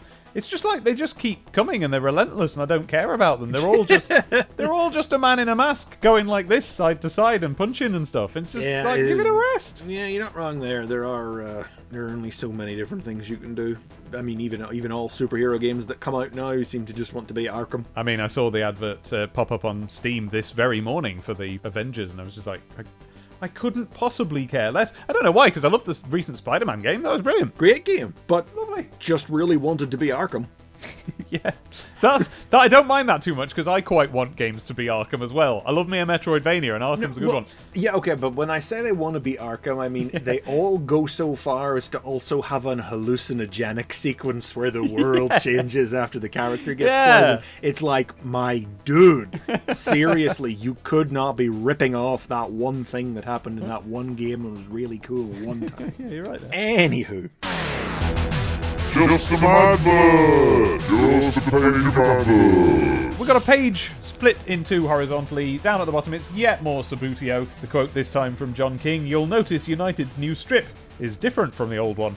But the top is a new advert that we haven't had before. yeah, this excited me. Yeah. Free when you buy a KFC Colonel's Kids meal. You get a free Matchbox car. Wait, no, is it? Are they? Are they three different Here's- things, or are they the all one thing? exactly. So what it is Right, is this advert by itself is also split left to right, and on the left it says free, and then there's a, a cluster of logos. There's Yes. the Matchbox logo of Matchbox Free cars, Matchbox, Monster in my Monster in my pocket, pocket. Space Aliens. just space aliens. Yeah. And then on the right there's a picture of you know like a moony planet. And some, you know, drawings of obvious little plastic toys shooting each other with little laser guns. And at the back, some random characters who presumably are something to do with the KFC Colonel Kids gang or something. There's a, Yeah, they have that look, right? yeah, there's a cat. There's a. God, what does the girl look like? Is it Crystal Tips or is it the trio girl? It's, it's an amalgamation of various existing Yeah, a things. bit of that. Yeah, And then there's whoever the Bash Street kid is. Wilfred that's from got- the Bash Street kid. Yeah, that's, that's got the, the jumper pulled up to his nose. up to the nose. Okay, so I looked it up because I knew what Matchbox was, and I knew Yeah. what Monster in My Pocket You was. hear and I thought, Matchbox, you think little cars. You know Monster in my pocket, the little rubber figurines, the the Keshigomu. but then Space Aliens. Sorry, the Whaty Whatot. Keshigomu, that's the Japanese term for those little rubber figurines. That's where the, the concept originated. So Monster in My Pocket is a Transformers. It's a repackaged Japanese toy. Uh, no, the conceit originated in Japan with Kinnikuman, the fighty series, the, and those were imported and became muscle. What's the, what is M dot U dot Yeah, S. yes, I'm trying to remember what muscle stands for, but I cannot. Um, and then that sort of inspired Monster in My Pocket and all the rest of it. Oh, and Keshigomu right. is Japanese for eraser gum, gomu gum. Okay. Don't ever say this podcast isn't educational. That I'm very educated now. That's great. Oh, I was a I loved Monster in My Who didn't love a monster in your pocket? Oh, God. Children's World. Stood looking at the shelf. My favourite box of them. I'd picked a favourite one. For some reason, nobody ever bought it. And it had, you know, a I think a purple witch and an orange phantom or something like that. And I was just, oh, I wanted it. They were squishy, Chris. They were They squishy. were. What do you have in your pocket? Monster in my pocket. They're here. They're everywhere. They're squishy. Monster in my pocket. New from Matchbox. And they, would all come with the little leaflet, and there would be all Mm-hmm. the ones you'd never own. In the end, we ended up with quite a lot of them. We ended up with a, uh, as babies, you know how when you're a baby you have bath toys Mm. to play with in the bath? Well, what we had to keep them in was a sort of like a hammock net that was suckered onto the bathroom wall. And that whole bag became filled with Monster in My Pockets by the mid 90s. Oh, because my brother got one of, not the big mountain set, but Yes, one I of, remember that. Mm, but one of the two mountain sets you could get that would make up to be that. He, he got that. So we had loads of them. Well, anyway, but I didn't recognize this third logo of just hmm. space aliens. And of course, it was really difficult to Google. I went to Googling. I nearly wrote a tweet asking people if they could recognize this. Hmm. Th- Because if you type in space aliens On its own, you're not going to get nothing. Yeah. and Space Aliens toys, the two things you get, even if you put like figures or figurines or toys, you get Aliens, the film, toys, oh, or the fact that apparently Space Aliens was the official name for the monsters in the early series of Power Rangers. Oh, okay. So you just get that. Did not know that. It turns out the answer was simpler than I thought, and you've already figured it out or hmm. hinted at it. It was Matchbox, Monster in My Pocket, Space Aliens. It's a single set. It's, a single Space set of toys. Aliens, the sub range of Monster in My Yes. Pocket, as produced by by Matchbox. Matchbox. Space Aliens was, I think, the seventh series of Monster in My Pocket, so we're quite a way in. Yeah. So what this means is that if you buy a KFC kids meal, Mm-hmm. you get a little bit of plastic tat in the shape of a little fighty alien man. The way it used to be. Yeah. When times were good. I still lament the loss of free things in cereal. Yeah, Because now we have to be healthy. yeah. And it's actually probably not a good thing to trick children into eating unhealthy food with the promise of a free toy. But we survived. I feel as if there is a really easy way to fix all of this problem, which is that, yes, we're not allowed ricicles anymore, let alone little toys inside a box of ricicles. Why not supply little toys inside boxes of Special K? Like, or something healthy. Because no child would eat Special K even for a Matchbox Monster in my pocket space alien. I feel like they might. Or, Oh, I don't know, man. That's your mom's breakfast. but therein lies the trick, you see. You see, wouldn't your mum, if you were like, Mum, Mum, Mum, I want a toy, and your mum's like, uh, culture has tricked me into thinking I should eat more Special K, isn't that the perfect combination? You know, you're right there, yeah. A little something for everybody. Yeah. Oh, these days it'd probably be a DVD ROM. No, actually, these days, what am I talking about? a CD mean, you ROM. remember that period whenever, Yeah. whenever DVDs and CDs started to replace figurines as promotional Oh, yeah, items. that was depressing. You'd get a little CD with the sides cut off, and it had a little game on, didn't it? Mm. Yeah. A little It's like, line no, up the I target want to shoot, shoot a missile. Pew. But why not shoot this virtual missile? It's for your computer. Yeah, I know. I've got games for the computer, real ones. Ah, I'm eating my cereal that makes me poo better. Free better poo. Free poo with your cereal. this cereal does. What Nintendo don't. Right, anyway. Anyway, So, Monster in My Pocket was great. I wonder if these were unique or exclusive space aliens, or if they were just regular ones that you could buy in shops anyway. to look at them, I think they were just regular ones you could buy in shops because there was only 16. Oh, and it says 16 to collect, and I happen to know that there were 16 in the normal series. So, yeah, they're just normal.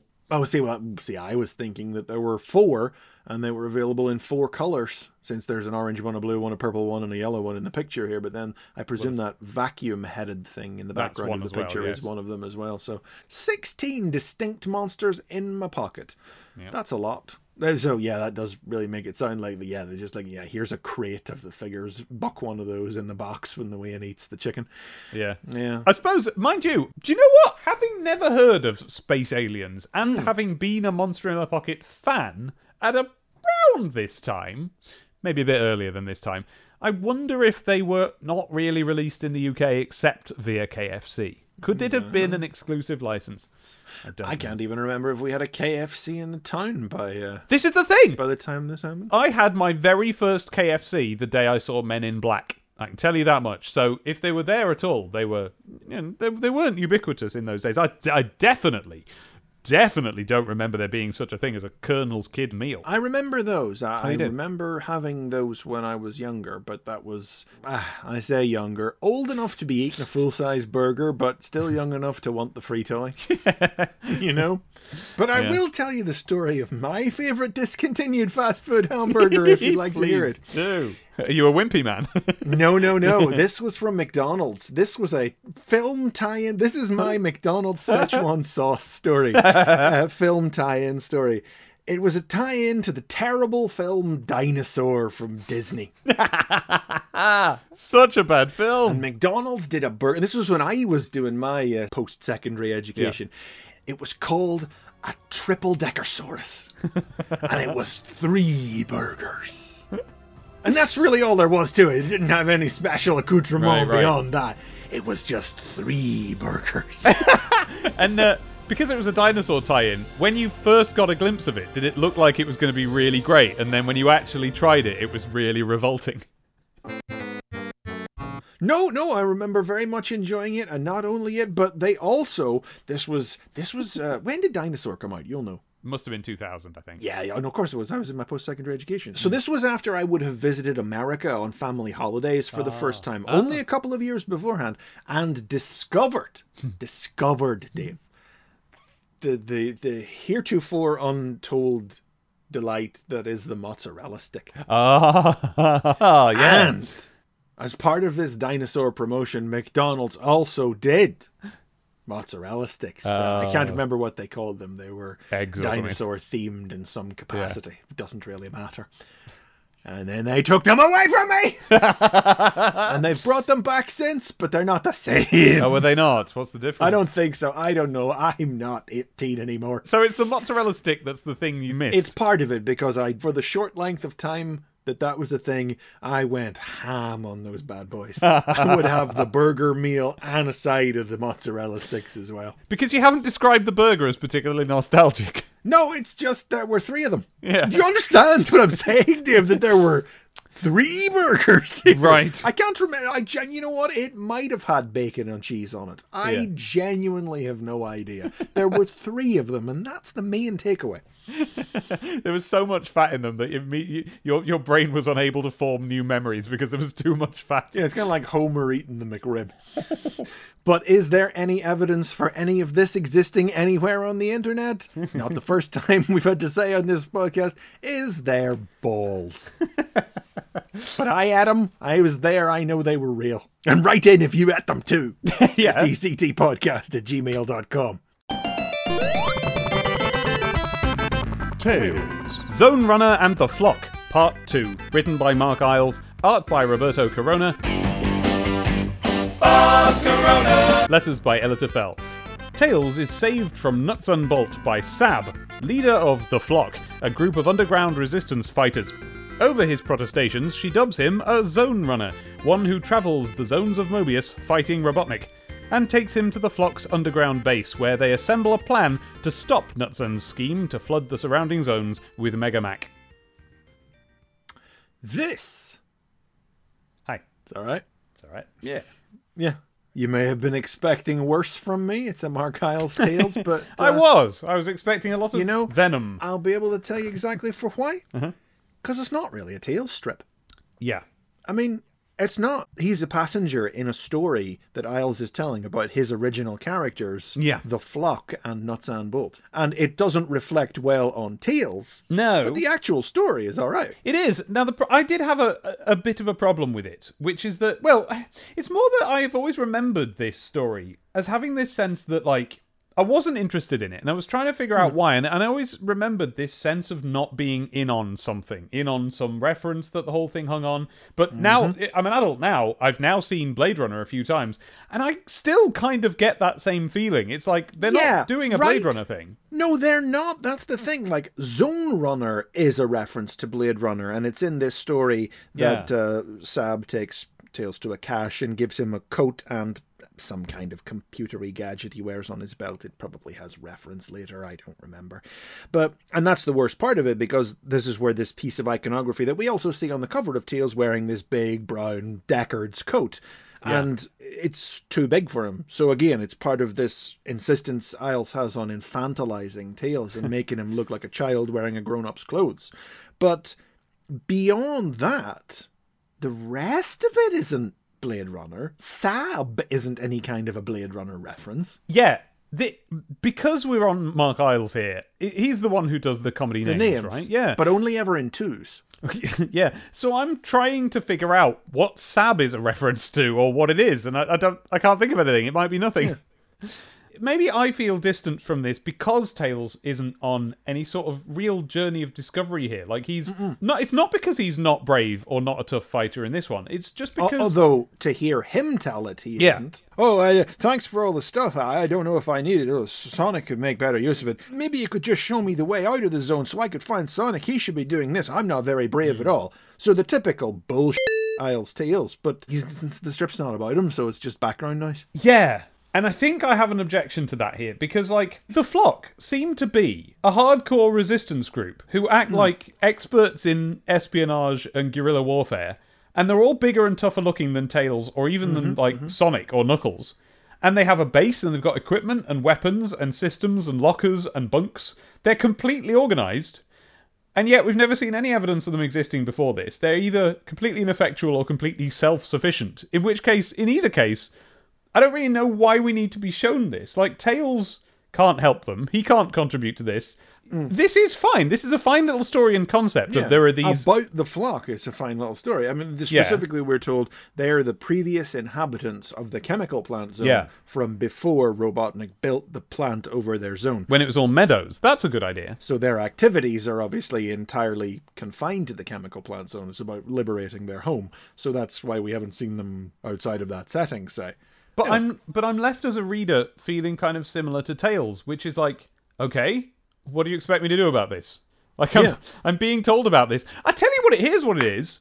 So the concept here is that there used to be these lovely animals and then Robotnik invaded and he turned their zone nasty mm-hmm. and now we're finally being shown their underground resistance cell. Well, that's the freedom fighters. That's just the normal story but about some sheep that I don't care about instead of about Sonic, Tails, Amy, Johnny, Porker. I mean, tell you what strikes me is drop Tails from this. You've Yeah. got yourself a perfectly solid premise for another three part Sonic's world. Yes, that's it. That's that's what it. else goes on elsewhere on the planet Mobius where local fighters try to push back against takeovers of their zones? yeah, whereas we're given Tails as a sort of POV character, but he isn't able to contribute. So he's just uh, Because of the way Isle specifically writes the character as a child who can't contribute. Yeah, wouldn't this be a great story for like Porker or Johnny where they find Yeah, this somebody who could get on their level. Yeah, they find another freedom team. You could wring a genuinely good story out of it if it was Sonic. Yeah. Because there would obviously be a clash of attitudes. There'd be a clash of attitudes, and there'd be this discovery that oh, they're not the only. Oh, we're the freedom fighters, aren't the only freedom fighters. yeah, out there. Yeah. That discovery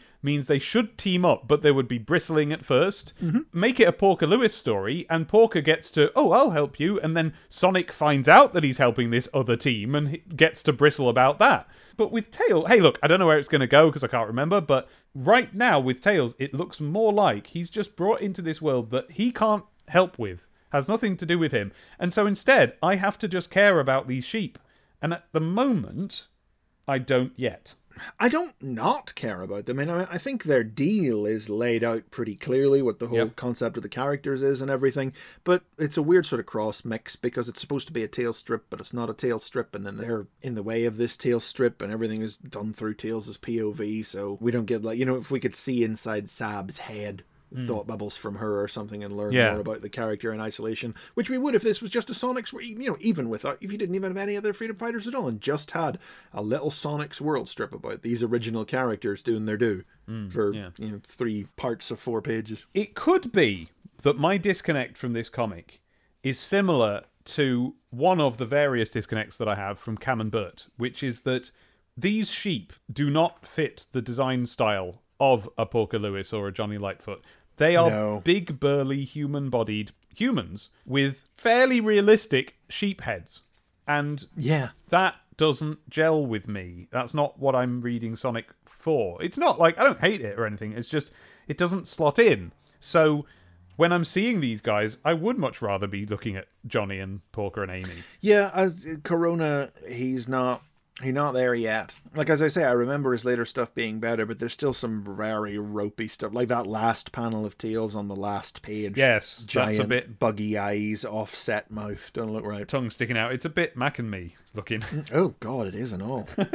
because he's got such bulgy eyebrows. yeah. Also, the Mega Mack looks like poo. It does look like poo. It's Yeah. not. It's brown. Why is it not pink? It's not the right color. Pink, pink. I really do like though the panel on page one where uh, Sab tosses a flash grenade up through a manhole cover and it mm. blinds Nutsan while she drags Tails down into the sewer.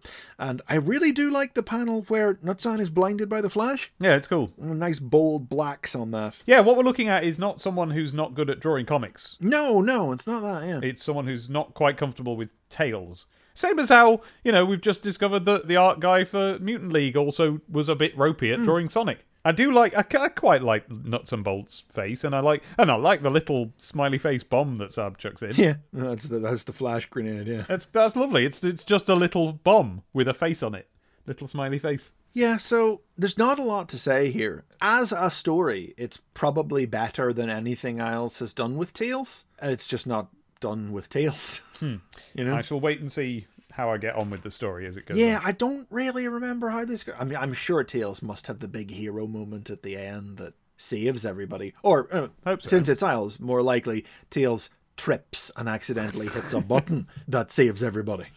Now the thing is, I don't mind the general premise of that as how you write a Tails strip, right? The if the idea of Tails kind of tripping over and saving the day accidentally doesn't inherently offend me, but the way I would want it is that we acknowledge that Tails is perfectly good at being a freedom fighter, but on this occasion keeps falling over, and it's just annoying that they don't get to see what he is good at. I think the version of that I would find funny, but it would have to be funnier. Yeah, and that's a but that's like a one strip gag premise where it's like, no, honestly, I kick ass. It's just today I'm Yeah. having an off day. Yeah, yeah, but that would have to be funnier. The, Hmm. I think that's what we have here is a, a story that's taking itself quite seriously, Yes, but mixed in with this Tails who's ineffectual. it's trying to be a pretty straight sort of underground rebel story. There are a few good lines in it. We get that repeat of the the S word joke from last issue where Tails, I mean, the first words out of Tails' mouth again, what would Sonic do? And I do love how nuts and bolts, all bold italics, no no exclamation marks. Don't use that S word in my control room. and uh, the final line from Tails as we go out onwards, uh, you know, he's trying to say, "No, I'm really not brave at all and useless. I'm a useless child." Sab says, "No, you were fighting Nuts and Bolt when I found you." And Tails says, "I wasn't exactly fighting him. I think he was just about to turn me into a fashion accessory." in reference to the uh, necklace of severed heads Knudsen keeps around his neck. And this isn't the only serial with the flock in it. I can remember that. There is another. We get another one of these afterwards. So it's so, in retrospect, even more so, it is so obvious that Eyles really thought he was onto something with these characters and wanted to Right. tell stories about them, and just kind of had to do it through the Yeah. through the prism of Tails. Why do I recognise so hard this drawing of Tails, bottom left on the second to last page? Was that a sticker? Was that That- turned into a sticker? Ooh, I think it might have been yeah, somewhere along the way. Yeah. It was! And it's on my old wardrobe, under my old bed. Pictures posted on Twitter, attached to episode 35, and beyond that, I don't know, you just have to ask us for them, I suppose. That's why I find it so familiar. And I've just checked, it was also the next issue page of the issue before last. So we were thoroughly exposed to this particular piece of art. A much overused drawing of Tails for one that isn't even particularly good. and yet is probably still the best drawing of Tails in this entire strip.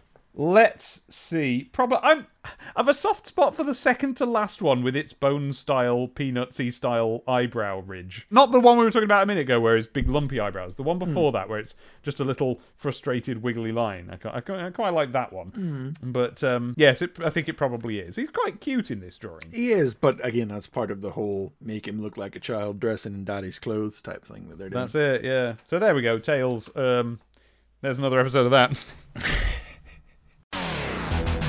Just some advert. Just a page of. Then there's the Eternal Champions page that Megadroid mentioned. It's just a full page ad for for the new Eternal. It's not. It's not the ad for next issue. It's uh, it's just a page advertising the fact there's going to be a new Eternal Champions strip next issue. It's uh, Shadow and Larcen. One of these fighters is from the past. The other is from the future. They are both Eternal Champions. It's time to kick it again with the Eternal Champions. New series starts next issue. and they are posing underneath a poster for Al Jolson. Why, so they are. They It's are. it no. says Jazz featuring Al Jolson. Swine Special Radio City. Well, I'm, I look forward to finding out what that's all about. Q-Zo. This, ugh, this f***s up immediately. Right, okay. The whole gimmick of the page is that it's this is Sonic Solved, Sonic 3, Part 3, The Bosses. And so hmm. it'll be, you know, Marble Garden, Act 1, here's the boss in Act 1, Act 2, here's the boss in Act 2. But straight away, the very first thing printed is Angel Island, Act 1, and they start to describe the Act 2 boss. And then Act 2, and they continue to describe the Act 2 boss. What is yeah, I on? didn't quite have time to get out my copy of Sonic 3 just to check that.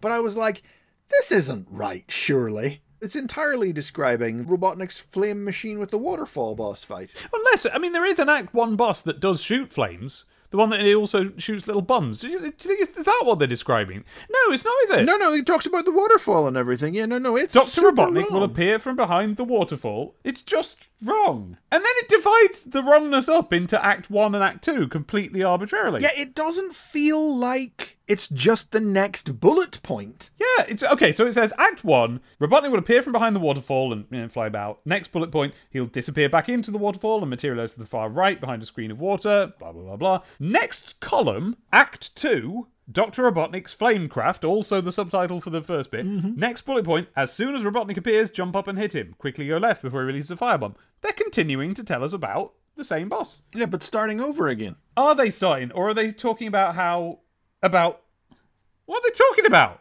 It's bad. I can't tell. anyway, so what we've concluded is they've missed Yeah. out the first Angel Island boss. Not that there needs to be any real direction on how to beat that thing. You just jump and hit it. There's nothing more to You it. You just bash it a couple of times. Yeah. yeah. But um, first they left out the Carnival Night barrel and now this. It's nonsense, isn't it? Genuine disgust caught in your throat there, dude. What a shambles this issue is, apart from the brilliant Sonic and Knuckles story. Decap attack. Who Killed Chuck? Part 3, written and drawn by Nigel Kitching with letters by Steve Potter. When Igor tries to pin the murder of the double glazing salesman on Chuck, Chuck tries to explain to Detective Case that he was the salesman and that Igor murdered him. Naturally, Case isn't buying it, but rather than arrest Chuck, he just decides to shoot him. Chuck legs it, and the chase is on. Here we go. I like this. Yeah. We're back to me liking this issue again now. yeah, bounces back with this one, doesn't it? I mean, it always does. It doesn't matter how flagging the rest of the comic's going to be. Give us a decap and we're happy. once again, any kind of review just descends into reading out the jokes, I know. doesn't it? Yeah, straight away, Skull just saying, I've half a mind to give you your half brain back. He has got half a mind. That's Yeah, great. That's the, the, uh, actually, Chuck, you were one of my more successful subjects. Most of the others, they ended up presenting daytime TV. Ah, that Richard and Judy, where are they now? That is exactly the sort of comic this is. That's exactly you're going to get a Yep, Richard and and it's Judy exactly the sort of reference you'd make at this Yep. time. Doesn't it? Isn't it great that like? Do you remember when you were a kid and you thought that the way to do a joke was to say a thing from pop culture and say it was stupid or bad? Yeah, yeah, that's the, yep, that's all. It's like, or, or you would just use a brand name in place of an actual. Uh, I, I I don't know why I always remember this one. I don't remember what comic or what magazine this was from, but it was a, a joke surrounding the idea of using the magnetic letters on the front of your fridge to spell out rude words. So the magazine said that when your dad next reaches for a can of Boddingtons, he'll either double over with laughter or wash your mouth out with a bar of imperial leather. Instead of saying beer or soap, you just used recognizable pop culture brand names. Yeah, and I never and I would make these references and laugh at these references without knowing what they were of. Yeah. I had never seen Richard and Judy at this point. no, you were a child. I love the "This way to escape maniac cop" sign they've got up in the castle.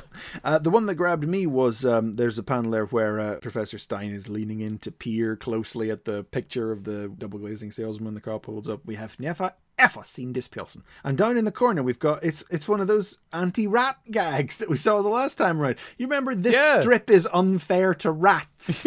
Well, this time we've got rats have feelings too. A little rat with a wily coyote style protest Yep. sign waving it in the air. yeah, he just had a little bit of space to fill. Filled it. Love it. I still don't think the strip has done anything anti-rat. and then uh, the cop says, "Well, how do you explain this leaflet I found?" And it's a double glazing leaflet from the Ricky T Windows Company. oh, double glazing salesman! You said double glazing salesman, but that's different. Why didn't you say that in the first place? Ah, that's good stuff. We- We've reached a, a very nice sort of baseline with Decap Attack where there's not much reviewing we can do. We just encourage you to go and read it Yeah. and enjoy the good cartooning and enjoy the good jokes. You're not here for the plot. There's no reviewing involved here in that regard. Speedlines. Tom Ware Hurts has drawn us a picture of skates this issue. Not a great one, is it? It's mm, it's not. Sorry, Tom No. Ware. Um, Bit malformed. I mean, he's he's only going to be little, isn't he? God, to be honest, like there's not even really, and these letters are nothing. This issue, are they? No, there's not really Uh, anything. Sinead Stewart from County Louth, uh, Republic of Ireland, says, "Is it true that a film is going to be made about Sonic?" it is true. Yes, it did eventually. It took 25 years, Yeah. but we got there. Yeah. STC's AOK, Carrie Gee from uh, Costasi in Norwich wants to know what STC stands for. Love. Seriously, what are you doing? I would like to know what STC stands for. You may have already told us, but I can't remember. Kerry, it doesn't even say STC on the front cover. It says Sonic the Comic. And Megadroid doesn't even have a funny response. Pay attention. I will say this only once. STC stands for Sonic the Comic. Yep. And it does. Factual. David A. Murray says he used to read dinosaurs until he got too bored and switched to STC, which I thought was mega. Th- thanks. Cool. Uh, what do we do about that? Yeah, yeah, and uh, perhaps the best question. oh, this is great. Lee Clark in Haywards Heath, Sussex says, I am troubled. Strong start. Okay, what's the matter? Because when Sonic smashed the treadmill and blew up the gyratosphere, the explosion turned him blue. By the way, I like this already. He's separating out the treadmill and the terminology, yeah. Yeah, he's got his terminology right. And he's like, I never made this connection. He's saying that the gyratosphere is the whole conglomeration of computer banks that say what speed he's going. I thought the treadmill was the gyratosphere. I mean, it's thought in was- it. It's part Yeah. of it. Yeah, Yeah. It's it's an unnecessary, but fair play to him. He's obviously a Yeah. Stick with a question like this. He's obviously a uh, stickler for the details. Indeed. So he's read Sonic in the Fourth Dimension. The explosion turned him blue. But how did Amy Rose turn pink? Megadroid says, "Who's to say she wasn't born that color?" Anyway, this is a story yet to be told. But in the meantime, hope you enjoy the picture on the right. And the picture on the right is by Michaela Earp of Wellingborough.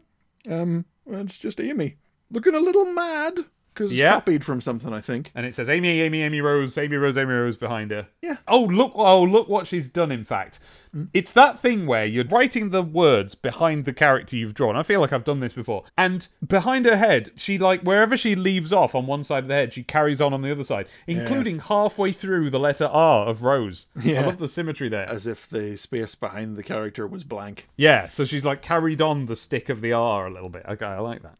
Yeah, what turned Knuckles red? That's what I'd like to know.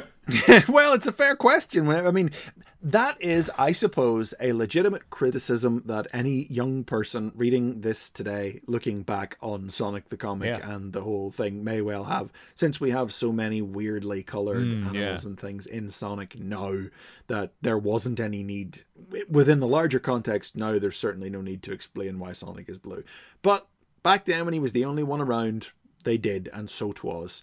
But um, STC would eventually explain say, yeah. years from now how Amy turned pink. Yeah. Years and years from now. But they would, and we'll get there. So that's speed lines for this time. Those are the people who wrote into STC. But what about the people who wrote into us? Because you can be part of speed lines on this podcast if you send in either your written or indeed recorded messages to stctpodcast at gmail.com and we'll respond to them. And we have that today. We've got a message here from Alex Roberts who says. Hello, Chris and Dave. This is Alex Roberts, lifelong Sonic the Hedgehog fan, and much more recently, huge fan of Sonic the Comic, the podcast. Since I was surprised and delighted to learn about non Sonic comics in STC like Shinobi and Streets of Rage, I'm wondering which Sega game from the mid 90s would you most like to have seen in STC? Personally, I cannot stop thinking about a little four or five part Dynamite Headdy strip because I love that game and I think it has all that cuteness and weirdness to make a really, really great comic in the STC style. Um, so I'm curious what you think. If you can't think of a game on Sega consoles, I will accept Amiga games, Dave. uh, anyway, thanks for listening to my message. Thanks for producing a wonderful show. Knuckles was pink. Uh, keep up the great work. Bye. Knuckles was pink. Thank you for your lovely message, Alex. Hashtag Knuckles was pink.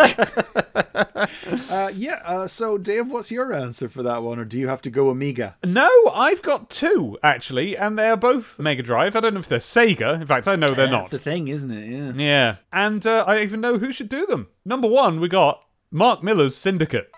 It's a cyberpunk future. The world is run by multiple big mega corporations. And what you are doing is you are the cybernetic, half cyborg agents of one of these corporations, infiltrating, assassinating, and technologically fiddling with the brains of people to persuade your enemies to be on your side. And you're doing all that against your enemy syndicates. I reckon that a Streets of Rage style Mark Millar strip would be brilliant. Yeah, that'd go down well, yeah. But what I really want, and this will come as no surprise, is Wiz and Liz.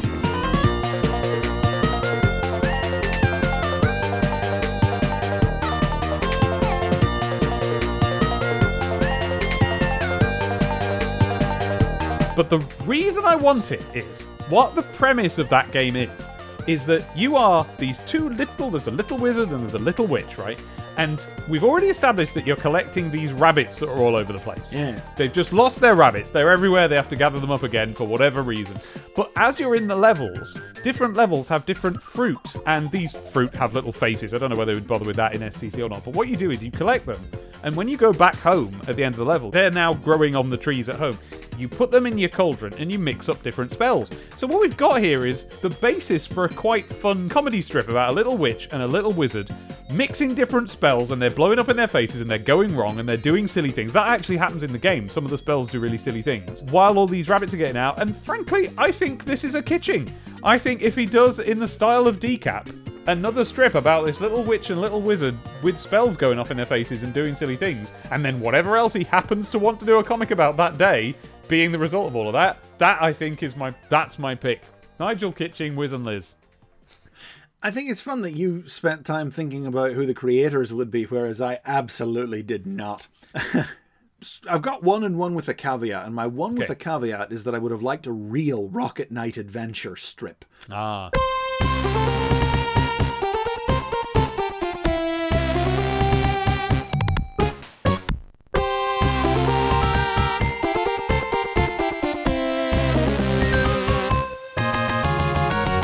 Loved that game, but they and they did do one, but they did a Sparkster strip based on the sequel, which had different baddies. It didn't have the same cutesy Konami Japanesey style about it.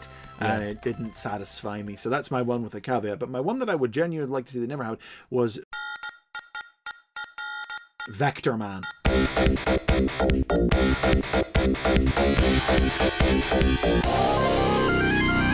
Which was a game I was really into. I mean, is it any great shock that I want the one about superhero shape shifting robot? yes, I, I played it a lot when I was uh, young, but I've never finished it. Although I did uh, Yeah. recently go back to it on the Mega Drive Mini and absolutely sailed through it. So I don't know Oh. what was wrong with me as a kid. but yeah, no, uh, just um, shape shifting robot where he turns into something else every week. Where different types of got, and, he's fighting an evil robot who whose programming has been warped by uh, like the the plot of Vector Man is like. Humanity has left the Earth because it has become too polluted. They've left behind these robots called Orbots, whose job it is to clean up the planet in preparation for humanity's return.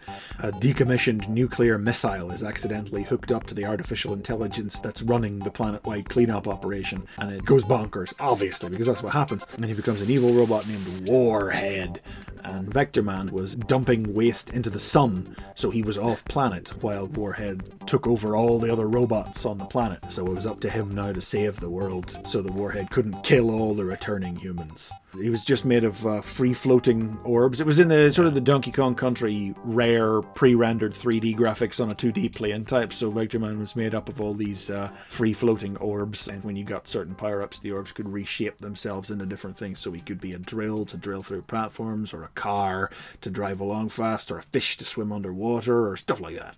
But it's probably just a, a reasonably solid six part strip to tell the story of the game and would have done it up nicely. I don't know who would have done it now offhand though. But uh, yeah, that would have been my pick. Would have been Vector Man. Well, thanks, Alex, for that. Always a pleasure to hear from one of the younger crowd who's only just discovering uh, these things now. And glad you're enjoying the show. it does make me happy when I know that this show is being listened to by people who were not there back in the day because it means we're not being insufferable about it. Yeah, so uh, I guess that means we're being at least reasonably entertaining if people are willing to sit and listen to us talk about how much better things were in the old days and how they're wrong for being young. So, You're wrong for being young. Knuckles was pink. hashtag, hashtag it. I want to see that out there. and if you want to get in on the action, then you know where to come. stctpodcast at gmail.com. And now you can support the podcast directly by joining our Patreon. And if you do, you now get access to exclusive video episodes twice a month. At the start of the month, we review Sonic stuff, and at the moment, we're doing the Martin Adams novels. And if you want something a bit sillier, then at the end of each month, I read to Chris the next part of my apocalyptic Sonic fanfic that I wrote when I was 15 years old. Here's a clip from this month's episode. The Metallics shot forwards, stopping the instant its sharp metal nose touched Sonic's with molecular precision. Die, the Metallics said simply. oh dear. As Tails vibrated, his whole body began to glow green. He tried to scream, but all he could manage was a low moan, and a thin line of electricity shot down his body, erasing him from the room as it went. Very Dalek esque. Yeah! Tails, no! He turned to face the eyes of the Metallics, which were all he could see of his adversary. You! You! Sonic couldn't think of an insult strong enough. You lose, said the Metallics. so, whether you'd like to witness my embarrassment and Chris's general torment, or you'd like to see us, you know, properly, sensibly review Sonic media like we do in this podcast, then you can join patreon.com forward slash STCTP. By doing so, you will contribute to the funds that we need to get this podcast edited while also doing anything else with our lives ourselves, including generating this Patreon exclusive content. Thank you! Yeah, that brings us to the end of issue number 36, I think. Next issue. Stick around for a rumble. Sonic the Sticker set 2, because we have a little Stick. sticker sample here Stick around. of uh, Sonic in that widened up, arms back, one foot raised, ready Yeah. to race pose with More a of a little, more of a Mario pose than a Sonic one usually. uh, with a little tag that says "Let's rumble," and it's got. I described the background on the tail sticker earlier, but now that I'm seeing this one in front of me again, I mean, it's the swirly background they put on the reviews. And, It's the actual one, isn't it? Yeah. Yeah. It's actually the one. They haven't done another one. yeah, yellow and brown was the color they used on the tail sticker we were talking about, but this one is pink and purple. Pink and point. Sonic and Knuckles go head to head in Robotnik's Revenge. And our piece of artwork here is a big, extreme close up of Richard Elson on Knuckles in profile, his nose and his Yes. angry eye poking onto the page. this is the cover. Ooh, was it? Uh, Richie was talking about this cover, wasn't he? When it was That's on? right. Yeah. Yeah. and it's it's just one of the more memorable covers ever because it's going to be just Sonic and Knuckles in profile, you know, leering at each other. It's a little funny that, um, of course, they've waited till now when they're actually all right with each other. Oh, yeah. To do the square off head. Like they don't go head to head. No, in the they next don't. episode. No. I wonder if that was meant to be the cover for this episode. I do wonder. You know, it's take. I mean, Knuckles still hasn't had a cover. We're four issues deep on the Knuckles now, and he still hasn't had a cover. Well, it's far more important to make sure that Zone Runner and the Flock gets a cover, you Oh, see, yeah. and Cam and Bert. Very important. he gets both of the next two. He I does. Remember that much. And they're good ones. yeah, they are. In fact, they're some of the most memorable pieces of, of artwork from this whole era. I would say. Plus Tails in Zone Runner and the Flock, Eternal Champions kicking off a new story, Decap Attack, the horror goes on and on and on. STC 37, stick it on your list. Saturday, the fifteenth of October, 1.15. There we go. And uh, persisting on the right is the data strip that you're still Right. supposed. There's a picture of scissors. You're supposed to cut it up. The picture of scissors always bugged me, by the way, because look at them. You can't close the scissors. Oh yeah, good point. Drawn, this has Yeah, always yeah. annoyed me. The way they've The drawn blades it. are too wide, and the Yeah. handles are not pulled out far enough. Yeah, Yeah, the, yeah. one of the blades is perfectly right, but the other one kind of bends over so that like the scissors are open, but the handles are more or less closed, and you're like, "There's no way you could cut with the it." The handles would have to overlap with themselves. Yeah, yeah, yeah. You'd be banging your knuckles against each other. I swear, Dave, you honestly have to point out the data strip to me before I even remember it's there. That was it, I You ju- just tune its whole existence out. I don't know how I saw it then, but I did, and I had that exact feeling. It was like, oh, oh, oh, oh, It's like there's a perception filter over it. Yeah, you just do not notice it. It was like putting on the They Live glasses. It was just suddenly, suddenly he puts on like someone edit this so that he puts on the glasses and the poster says data strip fill in and send to Sonic the Comic twenty five to thirty one Tavistock Place. I completely forgot there's a bit on the data strip for the question Alex literally just asked us. Oh, there is game Yeah, into what strip. Sega game would you like to see as an STC strip in the future? It's like Yeah, and it's been there every issue, but it's taken Alex sending us in a message to get us to go, oh, we think, even though the question has been posed to us for the last year and a half. I'll tell you what would be nice is to if they ever made any kind of like database of that to see that like what were people asking for if anything it wouldn't be a very big database. All four people who ever sent it in would be on the database. Surely lots of people must have sent it in. they must have done but there's i don't know i think there's like a barrier to doing it which is this thing that yes you do have to get scissors out and you do have to cut mm. up your comic. Now we mm. wouldn't do that for the sake mm. of having an intact comic but other people wouldn't do that just because it's something you have to do you know? Yeah, but other people would do it because they were sick freaks. the sort of people who feel the need to write in saying, I used to read dinosaurs and then I got bored and then I read Sonic the Comic. What do you think What of does the name of your comic stand for? What's the name? Dear STC, what is this? who are you? yeah, bye. okay, I think that's gonna do it. well, one question we can answer is where you can find this next issue and this next episode, which is going to be at stctp.wigglehe.com or everywhere that all good podcasts are available. You can follow the show on Twitter and contact us there. It's at Sonic Podcast, or separately, I'm at Demon Tomato Dave. I am at Chris McFeely, and we're both on YouTube under those names, and Dave's on Twitch as well. Our opening theme tune was synchronized by Sonic the Comic the Band to be found at sonicthecomic.bandcamp.com. That is not a bit, that is a band. You can go and find them. But we are Sonic the Comic, the podcast. And we will see you Next, Next time.